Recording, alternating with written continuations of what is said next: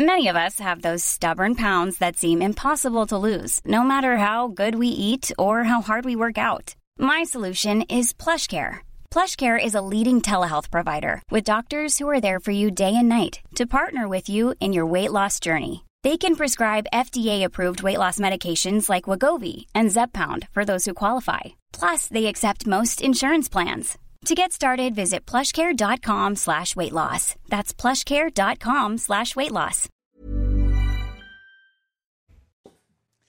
Vous regardez la matinale de CNews. Merci d'être avec nous. Il est bientôt 6 heures à la une ce matin. Deuxième journée de garde à vue pour Michel Pial.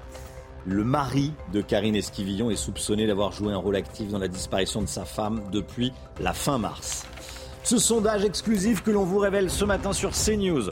66% des Français sont favorables à des restrictions sur le droit d'asile. Le détail de ce sondage à suivre. Elisabeth Borne dit dans le Figaro ce matin qu'elle est dans l'action. Ça sous-entend qu'elle n'a aucune intention de quitter Matignon. Gauthier Lebret, avec nous. À tout de suite, Gauthier. Des passagers du métro ont passé deux heures dans le train entre deux stations hier soir. Il faisait extrêmement chaud. Heureusement, il n'y a pas eu de blessés. Construire des, usines en France, oui, mais où? Il manque des terrains, nous dira Lomic Guillot. A tout de suite, Lomic. Nouveau rebondissement dans l'enquête sur la disparition de Karine Esquivillon. Son mari, Michel Pial, est en garde à vue depuis hier. Il devient ainsi le principal suspect. Ça fait maintenant plus de deux mois que la mère de famille n'a donné euh, aucun signe de vie. Depuis, son mari n'a cessé euh, d'affirmer dans les médias qu'elle était euh, partie volontairement de leur domicile de Maché en Vendée. Reportage de Jean-Michel Decaze, Michael Chailloux et Régine Delfour. Il est aux alentours de 8h30 hier matin quand les gendarmes interpellent Michel Pial dans la maison familiale en Vendée et le placent en garde à vue. Le 27 mars dernier, Karine Esquivillon, 54 ans, son épouse et mère de ses enfants, se volatilise. Depuis, Michel Pial répète que sa femme a quitté volontairement leur domicile, profitant même d'une de ses absences pour partir. Il le réaffirmait au mois de mai dernier à notre micro. On habite dans un lieu dit, on ne peut pas partir à pied. Elle avait sa voiture, sa voiture est restée là. Par contre, elle est partie avec les clés, elle est partie avec tout, il hein, n'y a pas de souci. Elle n'a pas oublié ses chargeurs, sa cigarette, ses, sa brosse à dents, euh, enfin tout, son nécessaire. Quoi, hein. Elle avait un rendez-vous avec quelqu'un pour venir la chercher. Une information judiciaire pour enlèvement et séquestration est ouverte le 17 avril par le parquet de la Roche-sur-Yon, car son téléphone a été découvert dans un fossé de la commune sept jours plus tôt par le maire. Fait troublant, l'appareil est encore chargé, mais dépourvu de carte SIM. Comment a-t-il pu rester près de deux semaines dans le fossé sans aucune trace d'humidité? L'appel à témoins lancé le 9 mai est aussi resté sans réponse. Des réponses que les voisins espèrent avoir désormais avec la garde à vue de Michel Pial. Où elle est? Est-ce qu'elle est en vie? Enfin voilà, on se pose toutes les questions, puis ça passe, ça tourne. C'est vrai que on ne sait pas. On attend. Voilà, c'est le dénouement, en espérant que ce soit le plus positif possible. L'enquête est désormais élargie à des faits de meurtre. L'assaillant d'Annecy a lui été transféré dans un hôpital psychiatrique près de Lyon. Il a quitté sa cellule anti-suicide du centre pénitentiaire d'Eton en Savoie. Et mutique depuis son interpellation, les enquêteurs n'ont pas pu déterminer les raisons de son passage à l'acte. Je rappelle que jeudi dernier, il a blessé six personnes, dont quatre enfants près du lac d'Annecy. Il a été mis en examen pour tentative d'assassinat. Est-ce que la France doit restreindre le droit d'asile? Vous êtes 66% à répondre oui dans notre tout dernier sondage CSA pour CNews qu'on vous révèle ce matin dans la matinale. Alors si autant euh, d'hommes que de femmes y sont euh, favorables, les proximités politiques, elles, s'opposent. Le détail de ce sondage avec Michael Dos Santos. Dans ce sondage c'est News CSA, la parité est respectée. Sur les 66% de Français qui souhaitent restreindre le droit d'asile, les femmes sont aussi nombreuses que les hommes. L'écart se veut plus conséquent en fonction de l'âge des personnes interrogées. Les moins de 35 ans sont plus favorables à l'accueil des réfugiés que leurs aînés de 50 ans et plus. L'étiquette politique est également à l'origine de divergences. Près de 9 électeurs de droite sur 10 souhaitent un droit d'asile plus réduit. En 6 ans, il y a eu 600 000 demandeurs d'asile qui sont rentrés en France avant que ces personnes-là arrivent en France, il faut qu'elles formulent leurs demandes dans euh, leur pays d'origine au sein des ambassades et des consulats euh, français. A l'inverse, la restriction du droit d'asile n'obtient pas les faveurs des électeurs de gauche. 56% d'entre eux y sont opposés. Au centre et au sein de la majorité, les avis sont moins tranchés. Ce qui va arriver là, c'est une, une loi immigration sur laquelle il va falloir qu'on soit ferme euh, tout en restant humain. Donc une loi ferme qui permette de répondre à ces problématiques-là. Et il y a également euh, ce besoin d'aller résoudre ce problème d'asile au niveau européen.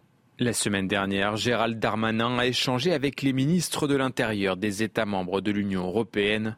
L'objectif, débloquer une réforme de la politique migratoire. Je ne suis pas dans le commentaire, mais dans l'action. C'est ce que dit ce matin la Première ministre Elisabeth Borne dans le Figaro. Gauthier Lebret, on sent bien que la Première ministre veut rester dans l'action, donc veut rester à Matignon. Hein. Elle est très clairement, euh, effectivement, en campagne, euh, Romain, pour sauver son poste à Matignon. Elle ajoute baisser les bras, ce n'est pas euh, mon ADN. On a compris évidemment le message. Alors que personne en plus ne s'impose hein, pour la remplacer. Il n'y a pas énormément de concurrence finalement pour remplacer Elisabeth Borne. Emmanuel Macron n'a pas trouvé le, le, profil qui pourrait le sortir de son impasse politique à l'Assemblée nationale et le deal avec les Républicains semble une nouvelle fois impossible. Alors pendant ce temps, la Première Première ministre s'adresse aux électeurs de droite et à leurs représentants en consacrant une large partie de son entretien au Figaro à l'immigration, alors que la fameuse loi de Gérald Darmanin euh, doit arriver un jour et en préparation. Et pour passer 149.3, euh, évidemment, les LR sont indispensables. Alors Elisabeth Borne sera ce matin euh, sur le terrain, dans la Vienne, pour eh bien, présenter son plan ruralité. Objectif améliorer la vie quotidienne des Français, lancer des projets de développement et pourquoi pas permettre aux plus jeunes de passer le permis dès 17 ans, là où la voiture est indispensable. Mais là encore, l'enjeu est évidemment politique. Marine Le Pen a fait plus de 50% des voix en zone rurale. C'est Elisabeth Borne qui le rappelle elle-même dans les colonnes du Figaro. Objectif donc, apporter des réponses sur le fond, que ce soit sur l'immigration ou la vie quotidienne pour faire baisser le Rassemblement national, car la Première ministre, qui avait fait un lien, vous vous en souvenez, entre le RN et le maréchal Pétain, le reconnaît ce matin. Le meilleur rempart contre le RN, c'est de répondre aux attentes des Français. Merci Gauthier. Le sujet du port de l'abaya à l'école s'est invité au Sénat, Chana. Hein. Oui, la sénatrice Les Républicains Jacqueline Eustache-Bregno s'est inquiétée de l'action du gouvernement contre, je cite, l'offensive islamiste en France. Je vous propose d'écouter la réponse de Sonia Baquès, secrétaire d'État chargée de la citoyenneté. Nous ne sommes pas naïfs. Euh, la République, l'école de la République en particulier, est en ce moment la cible d'organisations islamistes qui, via les réseaux sociaux, organise des, attaques contre la loi de 2004. Depuis la rentrée scolaire 2022, les services de renseignement, qui sont en lien constant avec les responsables des communautés éducatives, documentent une tendance préoccupante sur les atteintes à la laïcité et notamment à l'école. Nous suivons cette évolution en lien étroit avec le ministre de l'Éducation nationale et ses services. Je le dis clairement, Madame la sénatrice, la loi de 2004 est une loi protectrice et une loi d'émancipation et nous devons veiller à sa stricte application sans naïveté et sans complaisance. La Première ministre va présenter aujourd'hui un plan d'aide à la ruralité. Elle va détailler des mesures pour améliorer la vie des Français qui habitent dans les zones rurales. Par exemple, des projets de commerce multiservices vont être mis en avant avec des, commerces qui vont, se, qui vont ouvrir dans les petits villages dans les petits villages où souvent les, derniers commerces ont disparu d'ailleurs. Hein. Et Saint-Fort-sur-le-Nez en Charente a été sélectionné pour ce projet. Reportage sur place de Jérôme Rampenou. À Saint-Fort-sur-le-Nez, en Charente, une petite commune rurale de 400 habitants, le maire nous montre le bâtiment qui va accueillir le prochain commerce de proximité, un projet important pour la commune. Donc cet immeuble était déjà un, ancien commerce il a, qui a fermé il y a plus de 20 ans. Donc on réhabilite euh, cet ancien commerce. La commune fait partie de celles choisies pour obtenir une aide de l'État grâce au plan ruralité. 57 000 euros, une somme importante pour une petite commune comme celle-ci. Une bonne surprise pour le maire. C'est compliqué en matière de budget. C'est vraiment une, euh, une, très très bonne nouvelle. Donc bien évidemment, euh, on va pouvoir euh, revoir effectivement notre plan de financement, mais aussi peut-être avec l'architecte, voir si on peut encore améliorer notre projet. Pour les habitants, ce commerce de proximité est essentiel en fait, on est obligé de faire voilà, 10, 15, 20 km pour, pour acheter une baguette ou acheter voilà, un, litre de lait ou je ne sais quoi. Donc oui, oui, oui c'est très important. D'autant plus que ça crée du lien social avec les, personnes qui sont euh, naturellement isolées de par la, la, distance aussi quelquefois qui n'est pas facile pour les, personnes âgées ou les personnes qui conduisent pas. Hein, voilà. Une pharmacie, un notaire, un institut de beauté sont déjà présents dans la commune. Ce multiservice permettrait de limiter un peu plus l'exode vers les communes aux alentours et peut-être aider la réinstallation d'un médecin. Le dernier a fermé son cabinet il y a huit ans le calvaire de centaines d'usagers de la RATP, euh, c'est-à-dire euh, dans le métro parisien. Pendant deux heures, ils sont restés bloqués dans des rames bondées et surchauffées. Ça s'est passé entre 19h30 et 21h30, Chana. Hein. Oui, ça s'est passé hier sur la ligne 4. Une enquête interne a été ouverte pour déterminer les causes exactes de cet incident. L'ensemble des passagers ont pu être évacués à 21h30. Le récit d'Augustin Donadieu. Leur calvaire aura duré plus d'une heure et demie. Ces passagers de la ligne 4 du métro parisien, sous plus de 30 degrés, évacuent leurs rames les uns après les autres. Comme sortant d'un trou de souris, les voyageurs malheureux retrouvent la lumière encadrée par des agents de sûreté de la RATP. La régie autonome des transports parisiens évoque dans un communiqué un incident technique très exceptionnel ayant entraîné le blocage de cinq navettes dans les tunnels. Sur les réseaux sociaux, de nombreux passagers bloqués faisaient état d'un manque d'informations et de conditions d'attente particulièrement difficiles. Alors la RATP, on se bouge 2h10 bloqués dans les tubes de la ligne 4 et premier message au bout de 2 heures. Quel scandale. Des personnes âgées, des enfants attendent sans eau ni secours. Bloqués depuis plus d'une heure sous tunnel, rame bondée, une chaleur insoutenable et des usagers qui perdent patience. À part plusieurs malaises, les évacuations se sont faites dans le calme. Le PDG de la RATP, l'ancien Premier ministre Jean Castex, a demandé une enquête interne pour déterminer les causes de cet incident à un an des Jeux Olympiques 2024. Merci beaucoup et bonne soirée Alors, on doit, on doit trouver le temps long hein, dans, le, dans le métro pendant deux heures. Merci beaucoup et bonne soirée. Oui, après ça arrive, hein, c'est qu'est-ce que vous voulez, c'est la vie, euh, on va pas non plus, euh, on n'est pas des enfants, hein, mais bon, c'est inconfortable, voilà, c'est inconfortable. Et heureusement, il n'y a, pas eu de... quand même. Heureusement, il y a pas eu de blessés. Deux heures dans, le, dans la RATP, euh, enfin dans les métros, on a le droit de râler. Hein? On a le droit de râler quand même. Ah, on a le droit de râler. on a le droit de râler. Moi, je, mais je râlerai. Hein. Je dis juste, je dis juste, ça arrive, ça arrive. Ah. ça oui, oui, ça arrive, la preuve, la preuve, il faut éviter que ça se reproduise. Et sérieux. Le sport. Allez, avec les, Bleus qui s'envolent aujourd'hui pour le Portugal. Votre programme avec Groupe Verlaine, centrale photovoltaïque à poser en toute simplicité n'importe où. Groupe Verlaine, connectons nos énergies.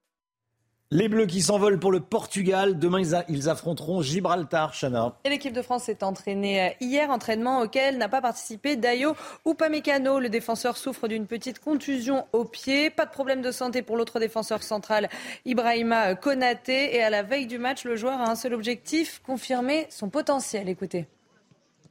Ce que j'ai vécu, ça me permet de vouloir travailler encore plus. Je me mets en tête que chaque jour ou chaque fois que je vais devoir venir dans cette sélection, bah, je vais devoir prouver et montrer mon potentiel. Vous avez regardé votre programme avec Groupe Verlaine. Isolation thermique par l'extérieur avec aide de l'État. Groupe Verlaine, connectons nos énergies. Restez bien avec nous dans un instant, le coup de pouce de CNews pour l'emploi. On sera en direct avec une directrice des ressources humaines qui gère une, une entreprise de gestion de résidence. On sera avec Tatiana Hamon qui est déjà connectée avec nous. Bonjour madame, merci d'être là et à tout de suite. C'est News, il est 6h15. Bienvenue à tous, bon réveil. On va euh, parler dans un instant emploi, mais tout d'abord le point info avec Chanel Housteau. La lutte contre les déserts médicaux. L'Assemblée nationale a rejeté l'amendement visant à restreindre la liberté d'installation des médecins. Selon ce texte, pour pouvoir s'installer dans une zone déjà bien pourvue, les médecins libéraux et chirurgiens dentistes auraient dû attendre le départ d'un praticien exerçant la même spécialité. François Braun y était fortement opposé, assurant que cela aurait stigmatisé les médecins. Trois jours de deuil national en Grèce après la mort de 79 migrants à bord d'une embarcation de fortune sans gilet de sauvetage. Ils sont tous morts noyés hier. Ce bilan tragique pourrait encore s'alourdir, même si plus d'une centaine de personnes ont pu être sauvées. C'est le naufrage de migrants le plus meurtrier en Grèce depuis 2016. Et puis le Sénat va ouvrir une commission d'enquête parlementaire sur l'assassinat de Samuel Paty. La conférence des présidents du Sénat cherche à établir les failles qui ont amené à la décapitation de l'enseignant en 2020. Pendant six mois, la question du signalement et du traitement des pressions, menaces et agressions dont les enseignants sont victimes sera examinée. Le Sénat doit se prononcer ce matin dans l'hémicycle. Emploi, le coup de pouce de CNews. On est en direct avec Tatiana Hamon, directrice des ressources humaines de Nemea un groupe bordelais créé en 94 entreprises familiales spécialisées dans la gestion de résidences. Bonjour Tatiana Hamon, merci d'être avec nous. Bonjour. Merci beaucoup d'être avec nous. Vous gérez combien de résidences? Alors, on gère une centaine de résidences. Aujourd'hui, on est à 95, mais on a des plans d'ouverture et des, des, résidences qui ouvrent régulièrement. Des résidences qui ouvrent régulièrement. Alors, vous embauchez beaucoup et vous proposez quel type de poste? À ce jour, on a euh, environ 70 postes euh, ouverts partout en France. Euh, ce sont des postes que les gens occupent dans nos résidences, des postes essentiellement de réceptionnistes qu'on va chercher, donc les gens qui vont accueillir nos clients dans les résidences. On cherche aussi des postes d'agents techniques. Nos résidences sont dotées d'espaces aquatiques, il y a voilà, des petites interventions, des espaces verts. donc, on cherche aujourd'hui 10 agents techniques sur, euh, répartis sur l'ensemble de la France. Nos résidences, pour vous expliquer euh, le contexte, en fait, on a trois activités. Des activités dans le tourisme, donc des résidences de vacances, des activités dans euh, les affaires, donc c'est des appart-hôtels, et puis des activités dans la gestion de résidences étudiantes. Donc, en fonction de ces activités, on est répartis sur plusieurs villes, excusez-moi, en France. Et donc, on cherche euh, voilà, ce type de poste, mais également beaucoup d'autres, hein, euh, des postes euh, également des fonctions support sur notre siège basé à Bordeaux. Des postes dans le, dans le siège, des postes dans les résidences, des gens pour accueillir les, les, les personnes qui dorment dans vos résidences, des gens pour réparer ce qui peut tomber en panne à droite, à droite ou à gauche. Dans nos immeubles, tout à fait. C'est compliqué de trouver des bons profils en ce moment ou pas? Alors, euh, c'est compliqué comme pour tout le monde, hein, je pense. Euh, aujourd'hui, ce qui peut être un petit peu difficile, c'est euh, éventuellement les rythmes de travail qu'on peut avoir sur ces types de, métiers où on accueille du public. Donc, que ça peut, ça va, être, des horaires en coupure ou éventuellement du travail du week-end. C'est ce qui peut poser problème. après, on a généralement quand même une bonne ambiance sur nos résidences, donc un esprit d'équipe qui fait bah, que les gens, une fois qu'ils arrivent chez nous, ils s'y sentent bien. Eh ben, merci beaucoup, Tatiana Hamon. Merci d'avoir été en direct avec nous ce matin à 6h15. Nemea recrute. C'est le petit onglet qu'il faut trouver en bas de votre site internet. N-E-M-E-A. On va tout en bas. Nemea recrute. Et puis, il y a tout ce qu'il faut euh, sur, euh, sur internet. Merci beaucoup. Très bonne journée à vous le salon Vivatech se tient actuellement à la porte de Versailles à Paris, Chana. Et Emmanuel Macron y rencontrera Elon Musk demain. Et pour sa septième édition, le salon accueille plus de 2200 exposants et 10 000 représentants de start-up jusqu'à samedi. Et la star de cette année, c'est l'intelligence artificielle. Michel Chevalet nous en dit plus. Regardez. La grande question que l'on se pose avec toutes ces start-up, à quoi ça sert l'intelligence artificielle? Ben Vous allez voir, à des gestes quotidiens. Allez, regardez. Là, ce que vous voyez là, c'est mon image en bleu, c'est que j'ai une bonne posture, et puis à côté, madame. Et regardez, quand madame se baisse, regardez l'image, elle est en rouge, c'est-à-dire qu'elle n'a pas la bonne posture. Par contre, si elle se plie, si elle, se, elle plie les jambes, elle adopte la bonne posture. Autrement dit, c'est une merveilleuse machine à analyser le comportement. Et bien, ça va servir à quoi?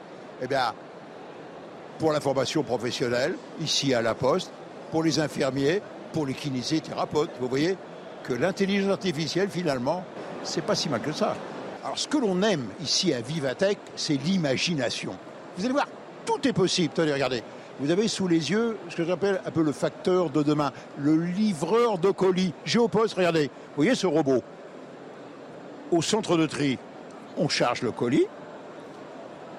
Le robot a dans sa tête l'adresse, on la programme.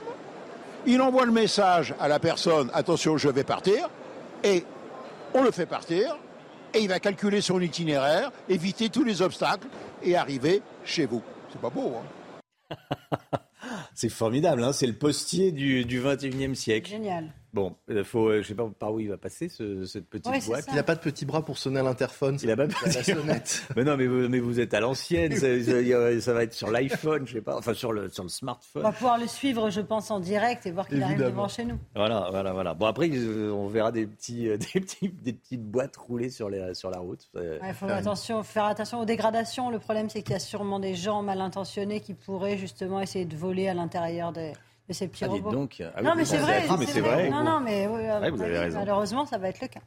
Allez, l'économie dans un instant. On va parler des terrains pour y construire des usines. C'est bien beau de vouloir réindustrialiser, mais il manque des terrains pour euh, construire des usines. On en parle avec Mick Guillot. À tout de suite. L'économie avec vous, le Mick Guillot. On veut plus d'usines en France, mais il y a un problème. La loi qui veut limiter l'artificialisation des sols empêche d'en construire. Comment c'est possible? Oui, c'est vrai, on se demande, hein, on se tire nous-mêmes une balle dans, dans le pied. En réalité, on annonce tous les deux jours de grands plans pour réindustrialiser la France. Avant-hier, Emmanuel Macron qui assure qu'on va de nouveau produire des médicaments indispensables en France. Hier, le gouvernement qui fait plus que de l'œil à Elon Musk pour qu'il vienne construire une usine Tesla en France. Et puis derrière, malgré ces annonces, quand il faut passer à la réalisation, on a du mal à trouver des terrains assez grands pour les projets d'usines importants. Selon nos confrères des échos, moins de 3% des collectivités sont en mesure d'accueillir des projets de 100 hectares ou plus. Selon la Banque des territoires, il y a même actuellement de disponibles en France qu'un seul terrain industriel de plus de 120 hectares. Il se trouve à Châteauroux. Pourquoi est-ce qu'on ne trouve pas de terrain? Eh bien, c'est vrai, après tout, on manque pas de terrain constructible, a priori, en France. C'est là le comble, c'est à cause, vous le disiez, de notre propre réglementation. En clair, l'objectif de réduire à zéro l'artificialisation des sols fixé par la loi climat et résilience 2020 de 2021 empêche tout simplement d'utiliser les terres agricoles ou les terrains forestiers pour construire des usines. On doit diviser par deux les surfaces bétonnées chaque année d'ici 2030, puis les compenser intégralement à compter de 2050. Et donc, on ne peut plus toucher à ces terres.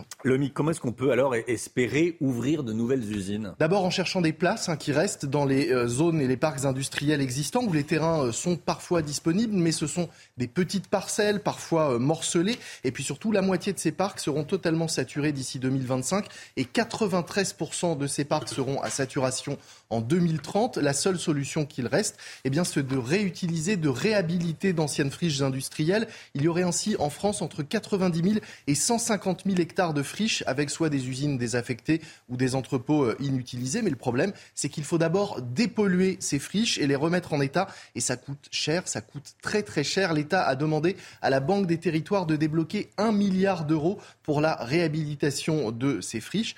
N'empêche que on dépense des millions pour attirer des industries. On a là un vivier d'emplois pérenne. On a la possibilité de créer une dynamique économique autour de l'industrie. Et puis, eh ben, on se bloque nous-mêmes avec des lois mal pensées, mal adaptées et qu'on cherche ensuite par tous les moyens à contourner. Je vous le disais, on se tire une balle dans le pied. Merci beaucoup, le MIC. C'est vrai que les... Alors, on est peut-être tous un petit peu comme ça. C'est-à-dire qu'on veut des usines, on veut des emplois. Après. On veut pas de bruit, on, veut pas de pollution bruit. à côté de chez On nous aussi, c'est vrai. Donc on veut soi. des usines, mais euh, un peu plus loin. Mais voilà, chez les autres. C'est compliqué. Merci beaucoup, le MIC. Allez, le temps tout de suite, Alexandra Blanc. Regardez votre météo avec Samsonite Proxys. Légère, résistante, durable. Une nouvelle génération de bagages. La météo avec vous, Alexandra. Encore des orages hier dans le Var. hein. Oui, regardez des inondations du côté de Saint-Maximin, la Seine-Baume, située dans le Var, avec donc des images impressionnantes, parfois quelques centimètres d'eau en seulement euh, quelques minutes, des orages stationnaires bien localisés, comme ce fut le cas hier soir du côté de Saint-Maximin, la Sainte-Baume, ce n'est pas la Sainte-Baume, pardon, ce n'est pas la première fois que cette ville subit des inondations, puisqu'il y a déjà une dizaine de jours, les orages avaient donc engendré euh, beaucoup d'eau et donc des inondations. Et puis regardez cette du côté de La Ciotat hier en fin d'après-midi, avec donc également des orages, de fortes rafales de vent et un temps très instable. On vous le montrait il y a une demi-heure. Les rues de la capitale, les rues de la cité phocéenne à Marseille étaient également inondées. Donc beaucoup d'eau dans les régions du sud, avec néanmoins une amélioration en cette journée de jeudi. Ce matin, on retrouve seulement un temps partiellement nuageux le long de la Garonne, quelques nuages également du côté de la Bretagne, partout ailleurs plein soleil. Et puis aujourd'hui, changement de temps dans le sud, je vous le disais, avec le retour du Mistral et de la Tramontane. Et donc donc conséquence, on va retrouver un temps beaucoup plus sec et surtout beaucoup plus ensoleillé. Toujours du grand beau temps euh, sur le nord et seulement quelques nuages ce matin entre la Normandie et les régions euh, centrales. Les températures, températures très douces. D'ailleurs, dans l'après-midi, je vous le disais, on aura seulement quelques orages, mais uniquement en montagne, hein, sur le massif central, les Alpes, encore du côté de la Corse. On va enfin retrouver des conditions météo beaucoup plus calmes autour du golfe du Lion. Hein, si vous êtes à Marseille, si vous êtes dans le Var, a priori, pas d'orage aujourd'hui. Côté température, grande douceur ce matin, 18 degrés à Paris, 16 degrés à Toulouse ou encore 20 degrés à Perpignan. Et dans l'après-midi, les températures vont de nouveau s'envoler. Température estivale. Il va faire d'ailleurs de plus en plus chaud dans le sud avec 33 degrés à Montpellier, 32 degrés à Marseille, 31 degrés euh, du côté de Perpignan. Et puis cette chaleur qui gagne également le centre, 30 degrés à Lyon, 30 degrés à Marseille ou encore 29 degrés à Dijon cet après-midi. Suite du programme, un temps calme pour les journées de vendredi et de samedi avant le retour des orages prévus dimanche. C'était votre météo avec Samsonite Proxys. Légère, résistante, durable. Une nouvelle génération de bagages. Vous regardez la matinale de CNews. Merci d'être avec nous. Il est bientôt 6h30. À la une ce matin, un couple de septuagénaires obligés de dormir dans leur voiture. Ils se sont fait expulser de leur logement. On les a rencontrés. L'Algérie ressort un vieux couplet anti-français dans son hymne national. Analyse dans un instant de Guillaume Bigot. Des passeurs ont mis plusieurs centaines de migrants sur un bateau sans gilet de sauvetage. Le navire a coulé. Seule une centaine de passagers ont pu être sauvés jusqu'à maintenant. Le nord de la France bénéficie d'un anticyclone depuis maintenant trois semaines. Comment ça fonctionne, tiens, un anticyclone? Les explications d'Alexandra Blanc dans un instant. Anticyclone, le mot du jour. À l'approche des vacances, certains sites touristiques sont victimes du surtourisme. On est allé sur l'île de Bréa, dans les Côtes d'Armor. À plus de 70 ans, un couple est contraint de vivre dans sa voiture. La situation dure depuis maintenant plus d'un an. Ils ont été expulsés de leur dernière location. Oui, le logement était insalubre et le propriétaire refusait de faire euh, des travaux. Une quinzaine d'habitants se mobilisent pour trouver une solution. Reportage de leur para et Sandra Chambo. À 74 et 71 ans, Alain et Gisèle sont contraints de dormir dans leur voiture depuis 14 mois. Jusqu'en avril 2022, ils occupaient un logement insalubre près de Nîmes. J'ai fait une erreur. Mon propriétaire voulait pas faire les travaux. J'ai refusé de le payer. Il a eu la loi avec lui. C'est lui qui a gagné. À ma femme, je lui mets un drap pour qu'elle puisse dormir comme il faut à cause des lumières. Et moi, je suis là, mais je m'endors par à coup parce que j'ai peur qu'il nous arrive quelque chose. Avec une retraite de 1200 euros par mois à deux, le couple de septuagénaires peine à se reloger. Vous voyez ça C'est la demande, le renouvellement de demande de HLM. Malheureusement, comme j'ai été expulsé, je vais être honnête, trois fois, mais les bailleurs sociaux n'ont plus confiance en moi. Ils appellent alors le 115 et se retrouvent déplacés d'hôtel en hôtel. Et l'assistante sociale de la Croix-Rouge nous fait comme ça, je vous ai trouvé un hébergement. Ben, je dis, c'est bien, maison de retraite.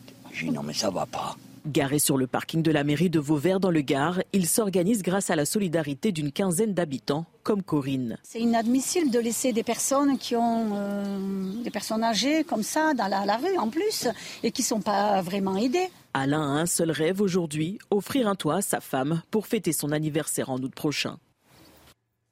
Voilà, une vie euh, compliquée dont on vous parle sur, sur CNews. L'Algérie rétablit un vieux couplet anti-France dans son hymne national. Un décret algérien élargit la liste des circonstances officielles euh, dans lesquelles sera chanté un couplet euh, anti-France. Ô France, le temps des palabres est révolu et nous l'avons plié comme on ferme un livre. Euh, ô France, c'est le jour du jugement. Préparez-vous et attendez notre réponse dans notre révolution. Le temps des discours est révolu. Ce couplet avait disparu de la vie publique algérienne en 1986, il y a près de 40 ans. Écoutez la réaction et l'analyse du politologue Guillaume Bigot. L'Algérie maintenant a 61 ans et les dirigeants algériens, à mon avis, devraient mieux de rendre des comptes à leur propre population que d'essayer de régler des comptes euh, un peu symboliques ou psychanalytiques avec la France. En fait, tout n'est pas de la faute de la France euh, dans ce qui arrive à l'Algérie. Et en fait, on voit bien qu'il y a une espèce de névrose très symbolique qui est quoi? Qui est qu'il y a une volonté de copier la France jusque dans l'hymne national. Parce que comme vous savez, dans notre hymne national, la Marseillaise, il y a des paroles extrêmement dures. C'est un, c'est un chant de guerre. Trois jours de deuil national en Grèce après la mort de 79 migrants, Chana. à bord d'une embarcation de fortune, sans gilet de sauvetage. Ils sont euh, tous morts noyés hier. Un drame causé une nouvelle fois euh, par les passeurs de migrants. Ce bilan tragique pourrait encore s'alourdir, même si plus d'une centaine de personnes ont pu être sauvées. Mathilde Ibanez. C'est l'une des pires catastrophes maritimes. Au moins 79 personnes sont décédées mercredi dans le naufrage d'un bateau de pêche au sud-ouest de la Grèce. À son bord, au moins 750 migrants, dont une centaine d'enfants, étaient présents, selon les autorités grecques. Je crains que le nombre de victimes ne soit plus élevé car le nombre de personnes à bord était bien supérieur à la capacité qui devrait être autorisée pour ce bateau. Pour l'heure, seules 104 personnes ont été sauvées. Selon les gardes-côtes, aucun passager n'était équipé de gilet de sauvetage. Ce qui compte maintenant, c'est de sauver le plus grand nombre possible de personnes de cet événement choquant. Le gouvernement provisoire prend des mesures, les volontaires sont là et les autorités locales apportent leur aide. Nous espérons que le plus grand nombre possible d'êtres humains seront sauvés. La Grèce est un passage habituel pour beaucoup de ceux qui cherchent à migrer vers l'Union européenne à partir de la Turquie voisine. Pour éviter ce type de drame, l'ancienne vice-ministre des migrations grecque appelle l'Union européenne à sévir contre les trafics de migrants. Il faut sévir contre tous ces gens qui partent avec des bateaux, qui ne peuvent pas être en mer, qui prennent des gens, de l'argent et qui les amènent en Europe. L'Union européenne doit redoubler d'efforts contre le trafic de migrants. Nous ne pouvons plus nous permettre de perdre des vies en mer. Depuis le début de l'année, c'est près de 450 migrants qui sont décédés dans les eaux européennes. C'est News au Danemark. Nos équipes étaient sur place. Le gouvernement danois de centre-gauche est l'un des plus durs d'Europe en termes d'immigration pour obtenir la nationalité danoise. Deux tests de langue sont obligatoires et ils nécessitent, une très longue préparation. Regardez ce reportage de nos envoyés spéciaux au Danemark, Régine Delfour et Sacha Robin. À raison de 9 heures de cours par semaine pendant 18 mois, ces adultes d'origine étrangère préparent les tests de langue indispensables pour obtenir la nationalité danoise. Je pense qu'il est nécessaire de suivre ces cours, car je voudrais rester au Danemark travailler au Danemark. J'ai aussi de la famille ici. J'apprends le danois pour ma famille danoise, mais aussi pour moi, car j'aimerais avoir un bon travail ici. Si le test de nationalité semble le plus connu, il reste le plus facile. 32 bonnes réponses sur 40 sous forme de questionnaire à choix multiples. Mais l'autre test est beaucoup plus complexe. Ce test, il est très difficile. Et on l'appelle euh, voilà, PD3, donc euh, le niveau 3. C'est euh, une aptitude à pouvoir comprendre un texte écrit en danois. Et il y a des questions à peu près 15. Donc il faut faire très vite. Un test écrit et oral qui nécessite un certain niveau d'études. En fait, les gens qui n'ont jamais été à l'école, aujourd'hui, et qui ont une très peu, une petite scolarité, ils ne pourront jamais demander à accéder à la nationalité danoise. C'est impossible. Mais ces étrangers sont aidés par les municipalités qui leur offrent des cours de danois pendant 5 ans. L'été se fait attendre dans le sud de la France, c'est le moins qu'on puisse dire. Il pleut depuis plus d'une semaine dans plusieurs départements, une situation inédite après des mois de sécheresse. Hein. Oui, la pluie était très attendue, mais euh, semble s'installer maintenant avec des épisodes violents, parfois même de la grêle. Les agriculteurs ont peur pour leur récolte. Voyez ce reportage de leur parrain. Ce mardi, il est tombé l'équivalent de trois mois de pluie en quelques heures sur la commune de Senas. Un épisode pluvieux rarissime au mois de juin qui est intervenu après plusieurs jours consécutifs de précipitations.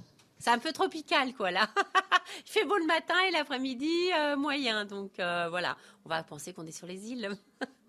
Linda garde le sourire parce que les dégâts dans le village sont limités grâce notamment à ces canaux d'irrigation séculaire fermés à temps en amont pour recueillir l'eau de pluie.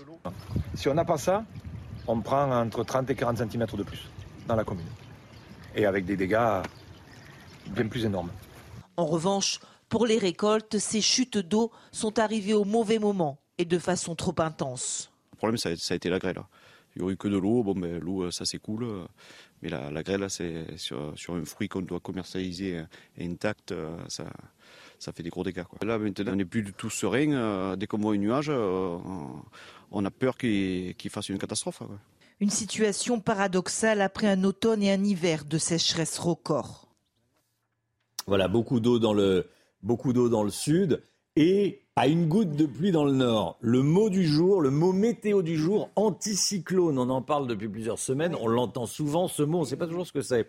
Eh, Alexandra Blanc avec nous. Eh, quel est le rôle d'un anticyclone et est-ce qu'il est toujours synonyme de beau temps? Alors très bonne question, mon cher Romain. Alors globalement, l'anticyclone, c'est ce qu'on appelle en météo un champ de haute pression. On va le voir d'ailleurs euh, sur la carte avec cet anticyclone généralement bien positionné sur les régions du Nord actuellement euh, du côté des îles britanniques. Et vous le voyez, 1010, 1015, 1020, 1025, ce sont ce qu'on appelle des hectopascales. Et on considère qu'à partir de 1010, 1013 hectopascales, nous sommes dans des conditions météo dites anticycloniques. L'anticyclone, c'est en quelque sorte le contraire de la dépression, avec donc ce temps synonyme, la présence de cet anticyclone qui est généralement synonyme d'un temps calme. Et ce qu'il faut savoir également, que lorsqu'il y a cet anticyclone, les vents tournent dans le sens des aiguilles d'une montre, alors que quand il y a une dépression, ça tourne dans le sens inverse des aiguilles d'une montre? Alors la deuxième question, Romain, très intéressante, est-ce que l'anticyclone est synonyme de beau temps?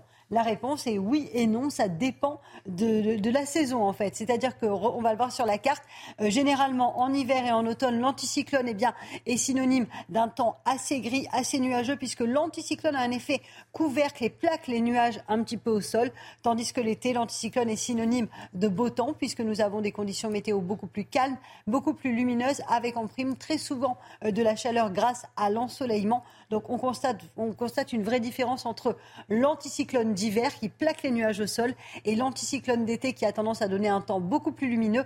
Quoi qu'il en soit, quand l'anticyclone est là, aucune dépression ne passe. C'est pourquoi il fait très beau et très chaud sur les régions du Nord. Vous me suivez? On vous suit. Voilà, c'est-à-dire que là, on n'a pas de dépression. C'est presque un dicton du jour. Quand l'anticyclone est là, il n'y a pas de dépression. Il n'y a pas de dépression. Et pas de pluie. En fait, mm. là, c'est pour ça que l'anticyclone est positionné sur les îles britanniques et empêche les perturbations de passer sur le nord. Et donc, on a un temps très sec, malheureusement bien trop sec sur le nord. Merci beaucoup Alexandra. Un pic de pollution à l'ozone est prévu aujourd'hui en Ile-de-France. Alors pour réduire les émissions de polluants, le préfet de police de Paris, Laurent Nunez, a publié des recommandations. Il demande par exemple de différer si possible les déplacements routiers dans la région, privilégier le covoiturage, les transports en commun, le vélo ou si possible le télétravail. Les franciliens sont également appelés à rouler entre 10 et 20 km heure moins vite hors des villes. Allez, du foot maintenant avec la victoire de la Croatie en demi-finale de la Ligue des Nations. On en parle tout de suite. Votre programme avec Groupe Verlaine, centrale photovoltaïque à poser en toute simplicité n'importe où. Groupe Verlaine, connectons nos énergies. Les Croates se sont imposés face aux Pays-Bas hier soir, 4 buts à 2 après prolongation. Hein. Oui, un match très tendu, Romain, dans lequel les Néerlandais ont réussi à égaliser à la toute dernière minute. Dimanche, la Croatie affrontera en finale l'Italie ou l'Espagne. Et puis encore une performance, on va voir le but, paf. Encore une performance pour, euh, pour Léon Marchand. Hein. Oui, il a été sacré champion de France mm. du 200 mètres 4 nages hier à Rennes. C'est son quatrième titre en quatre finales. Le Toulousain de 21 ans, un nouveau prodige de la natation tricolore, s'était pourtant dit très fatigué à l'échauffement. Il disputera aujourd'hui le 400 mètres 4 nages pour peut-être un cinquième titre. Écoutez Léon Marchand. Carrément là, l'échauffement c'était horrible, j'avançais plus, plus aucun appui. Donc euh, voilà, je suis un peu allé chercher celle-là. J'étais à fond. C'est mon niveau aujourd'hui, je pense. Donc, euh, donc je suis quand même assez content de tout ça. Voilà, maintenant je suis à une seconde de mon meilleur et j'ai envie de passer sous les 55 au championnat du monde. Vous avez regardé votre programme avec Groupe Verlaine. Isolation thermique par l'extérieur avec aide de l'État. Groupe Verlaine, connectons nos énergies. Il est 7h20, bon réveil à tous. Merci d'être avec nous. Dans un instant, on va parler du sentiment anti-français qui se développe en Afrique. Ça, c'est un premier sujet. Puis on parlera également du surtourisme. On ira sur l'île de Bréa en Bretagne. A tout de suite. C'est News 6h45. Tout d'abord, le point info avec vous, Chana Lousteau. Est-ce que la France doit restreindre le droit d'asile? Vous êtes 66% à répondre oui dans notre dernier sondage CSA pour CNews. Si autant d'hommes que de femmes y sont favorables, les proximités politiques s'opposent. Près de 9 électeurs de droite sur 10 sont pour la restriction du euh, droit d'asile en France contre 4 à gauche. L'assaillant d'Annecy a été transféré dans un hôpital psychiatrique près de Lyon. Il a donc quitté sa cellule anti-suicide du centre pénitentiaire d'Eton en Savoie. Euh, il est mutique depuis euh, son interpellation. Les enquêteurs n'ont pas pu déterminer les raisons de son passage à l'acte. Je rappelle que jeudi dernier, il a blessé six personnes, dont quatre enfants, près du lac d'Annecy. Et puis le Parlement adopte une, euh, une, proposition de loi pour durcir les peines contre les squatteurs. Elle a été adoptée hier. Elle triple les sanctions encourues pour les, par les squatteurs qui risquent désormais jusqu'à 3 ans de prison et 45 000 euros d'amende. Autre mesure marquante, l'inscription systématique dans les contrats de bail d'une clause de résiliation de plein droit pour le propriétaire. Les discours anti-français continuent d'augmenter en Afrique. Ils s'accompagnent parfois de manifestations violentes contre des entreprises françaises, des représentations diplomatiques ou des représentations culturelles. Et selon l'Institut français des relations internationales, l'IFRI, ce phénomène pourrait s'enraciner durablement. Augustin Donadieu. Le dernier voyage officiel d'Emmanuel Macron sur le sol africain remonte à début mars dernier. Une tournée de l'Afrique sur un continent où le sentiment anti-français émergeait déjà à cette période. On commence à désigner dans ces sociétés des ennemis de l'intérieur des ennemis de l'extérieur. Et l'ennemi de l'extérieur par excellence dans un pays francophone, c'est évidemment l'ancien colonisateur. Les trois euh, principales critiques euh, tournent autour des, trois piliers de la, politique euh, africaine de la France, à savoir sur la monnaie, sur l'aide et sur la présence militaire. Cette présence militaire française fait du pays un bouc émissaire idéal et génère un sentiment anti-français réel en Afrique, alimenté par des puissances étrangères telles que la Russie, mais également par les réseaux sociaux sur lesquels les fake news deviennent rapidement virales. Certaines photos, on voit des soldats français soi-disant voler de l'or ou s'acoquiner avec euh, des djihadistes. Et euh, toutes euh, ces, fake news et ces, et ces, analyses biaisées ont finalement irrigué euh, les opinions publiques connectées et, euh, par ricochet, les opinions publiques tout court. Selon ce chercheur, le sentiment anti-français devrait perdurer, même si la fin de l'opération Barkhane et le retrait des troupes tricolores est perçu comme un recul de l'influence française en Afrique. Retour en France, on va parler du surtourisme à l'approche des vacances d'été. Le problème de la surfréquentation touristique ressurgit dans certains lieux, souvent de, jolis lieux de vacances. Hein. oui, notamment la petite île de Bréa dans les Côtes d'Armor où euh, il a été décidé d'instaurer des quotas de visiteurs. C'est une première en Bretagne. Le maire s'appuie sur un article du Code de l'environnement qui autorise ce type de décision dans le but de protéger un environnement naturel. Reportage sur place de Michael Chailloux. À partir du 14 juillet et jusqu'au 25 août, la réservation sera obligatoire pour prendre le bateau jusqu'à Bréa. 4700 visiteurs maximum autorisés pourront embarquer entre 8h30 et 14h30 du lundi au vendredi. Bréa, l'île aux fleurs, devient l'île aux quotas pour mettre fin à la surfréquentation touristique et ses conséquences. Retrait du couvert végétal, là qu'on peut assez bien voir euh, derrière nous. Les chemins aussi qui s'élargissent. Le couvert végétal euh, se retire et donc euh, l'érosion est, est accentuée. Nous sommes sur l'autoroute du phare de Pan, comme l'appellent les 420 habitants de Bréa. Ici, jusqu'à 6000 personnes chaque jour l'été traînent les pieds. Même les goélands font ami-ami avec les touristes pour le pique-nique. D'où cet arrêté de limitation signé devant les caméras par le maire de Lille pour faire passer le message. On aimerait rester à peu près au même niveau, mais en étalant. Ce qu'il ne faut pas, c'est qu'on ait des pics. Quand on, quand on a des pics à 6 000, les gens ils repartent, 30% des gens repartent en disant je ne reviendrai plus. Donc nous, ce qu'on veut, c'est surtout étaler. Une politique qui interroge les commerçants de l'île et les touristes. Petite crainte forcément, oui, pour, euh, comme tout commerçant qui se respecte, forcément par rapport aux chiffres, par, par rapport à la fréquentation. Moi, touriste, euh, oui, je pense que, enfin, moi je vois comme une pénalité. L'île est assez grande pour recevoir euh, autant de monde qu'ils peuvent en recevoir. Le maire a prévu de faire le bilan à la fin de l'été pour savoir s'il reconduit son arrêté en 2024. Quand on voit ces images, on comprend qu'il y a du monde. Hein ah oui. C'est très beau la Bretagne. Ça donne envie de partir en vacances. Ah oui, c'est beau la Bretagne. le breton du groupe. On est deux, hein ah, Vous êtes breton ah, Le bray, le breton. Ah, on en apprend tous les jours. le remaniement, le remaniement qui est au cœur de toutes les discussions politiques, c'est l'impasse c'est l'impasse. Remaniement, est-ce qu'on se dirige vers une impasse? Est-ce que finalement Elisabeth Borne ne va pas rester? On en parle dans un instant avec Gauthier le Breton. Gauthier le A tout de suite. Rendez-vous avec Jean-Marc Morandini dans Morandini Live du lundi au vendredi de 10h30 à midi. 6h53, la politique avec vous Gauthier Lebret, le remaniement qui est au cœur de toutes les discussions politiques compliqué pour Emmanuel Macron de trouver les bonnes solutions. Gauthier, c'est l'impasse pour le chef de l'État? Oui, on est très loin des grandes manœuvres. Romain, c'est des toutes, petites manœuvres en ce moment. Tout cela euh, semble s'enliser, personne ne s'impose et le deal avec les Républicains est impossible. C'est une chimère politique et, journalistique qui revient sans cesse très loin de la réalité, car les Républicains forment un groupe divisé et peu fiable. On l'a vu sur les retraites. Ils veulent imposer leur euh, indépendance sur l'immigration et menacent même le gouvernement de déposer, une motion de censure s'il passe en force. Et puis le MoDem et l'aile gauche de la majorité ne veulent pas d'accord avec euh, les Républicains. Ce matin, euh, François Bayrou, dans les colonnes du Figaro, dit très clairement qu'il ne veut pas d'une alliance avec LR. Lui, qui à une autre époque a préféré François Hollande à Nicolas Sarkozy. Il dit certains rêvent d'un gouvernement de restauration RPR. Pas moi, ne perdons pas notre ADN. L'élection d'Emmanuel Macron s'est faite sur un socle central. C'est le seul équilibre qui garantisse une possibilité de dialogue et de coopération avec la droite républicaine et la gauche social-démocrate. Il dit même, François Bayrou, qu'il est libre, car la soumission est un déshonneur à deux doigts d'une fronde, François Bayrou. Encore faudrait-il que cet accord euh, soit passé. Les responsables de Renaissance doivent se retrouver le 21 juin pour en parler. Personne ne s'impose pour remplacer Elisabeth Borne. Non, absolument personne. Une promotion euh, au sein euh, du gouvernement ne changerait strictement rien à la situation à l'Assemblée, même en nommant un ancien LR comme Sébastien Lecornu. Quand on change le casting mais pas le scénario, le film reste le même.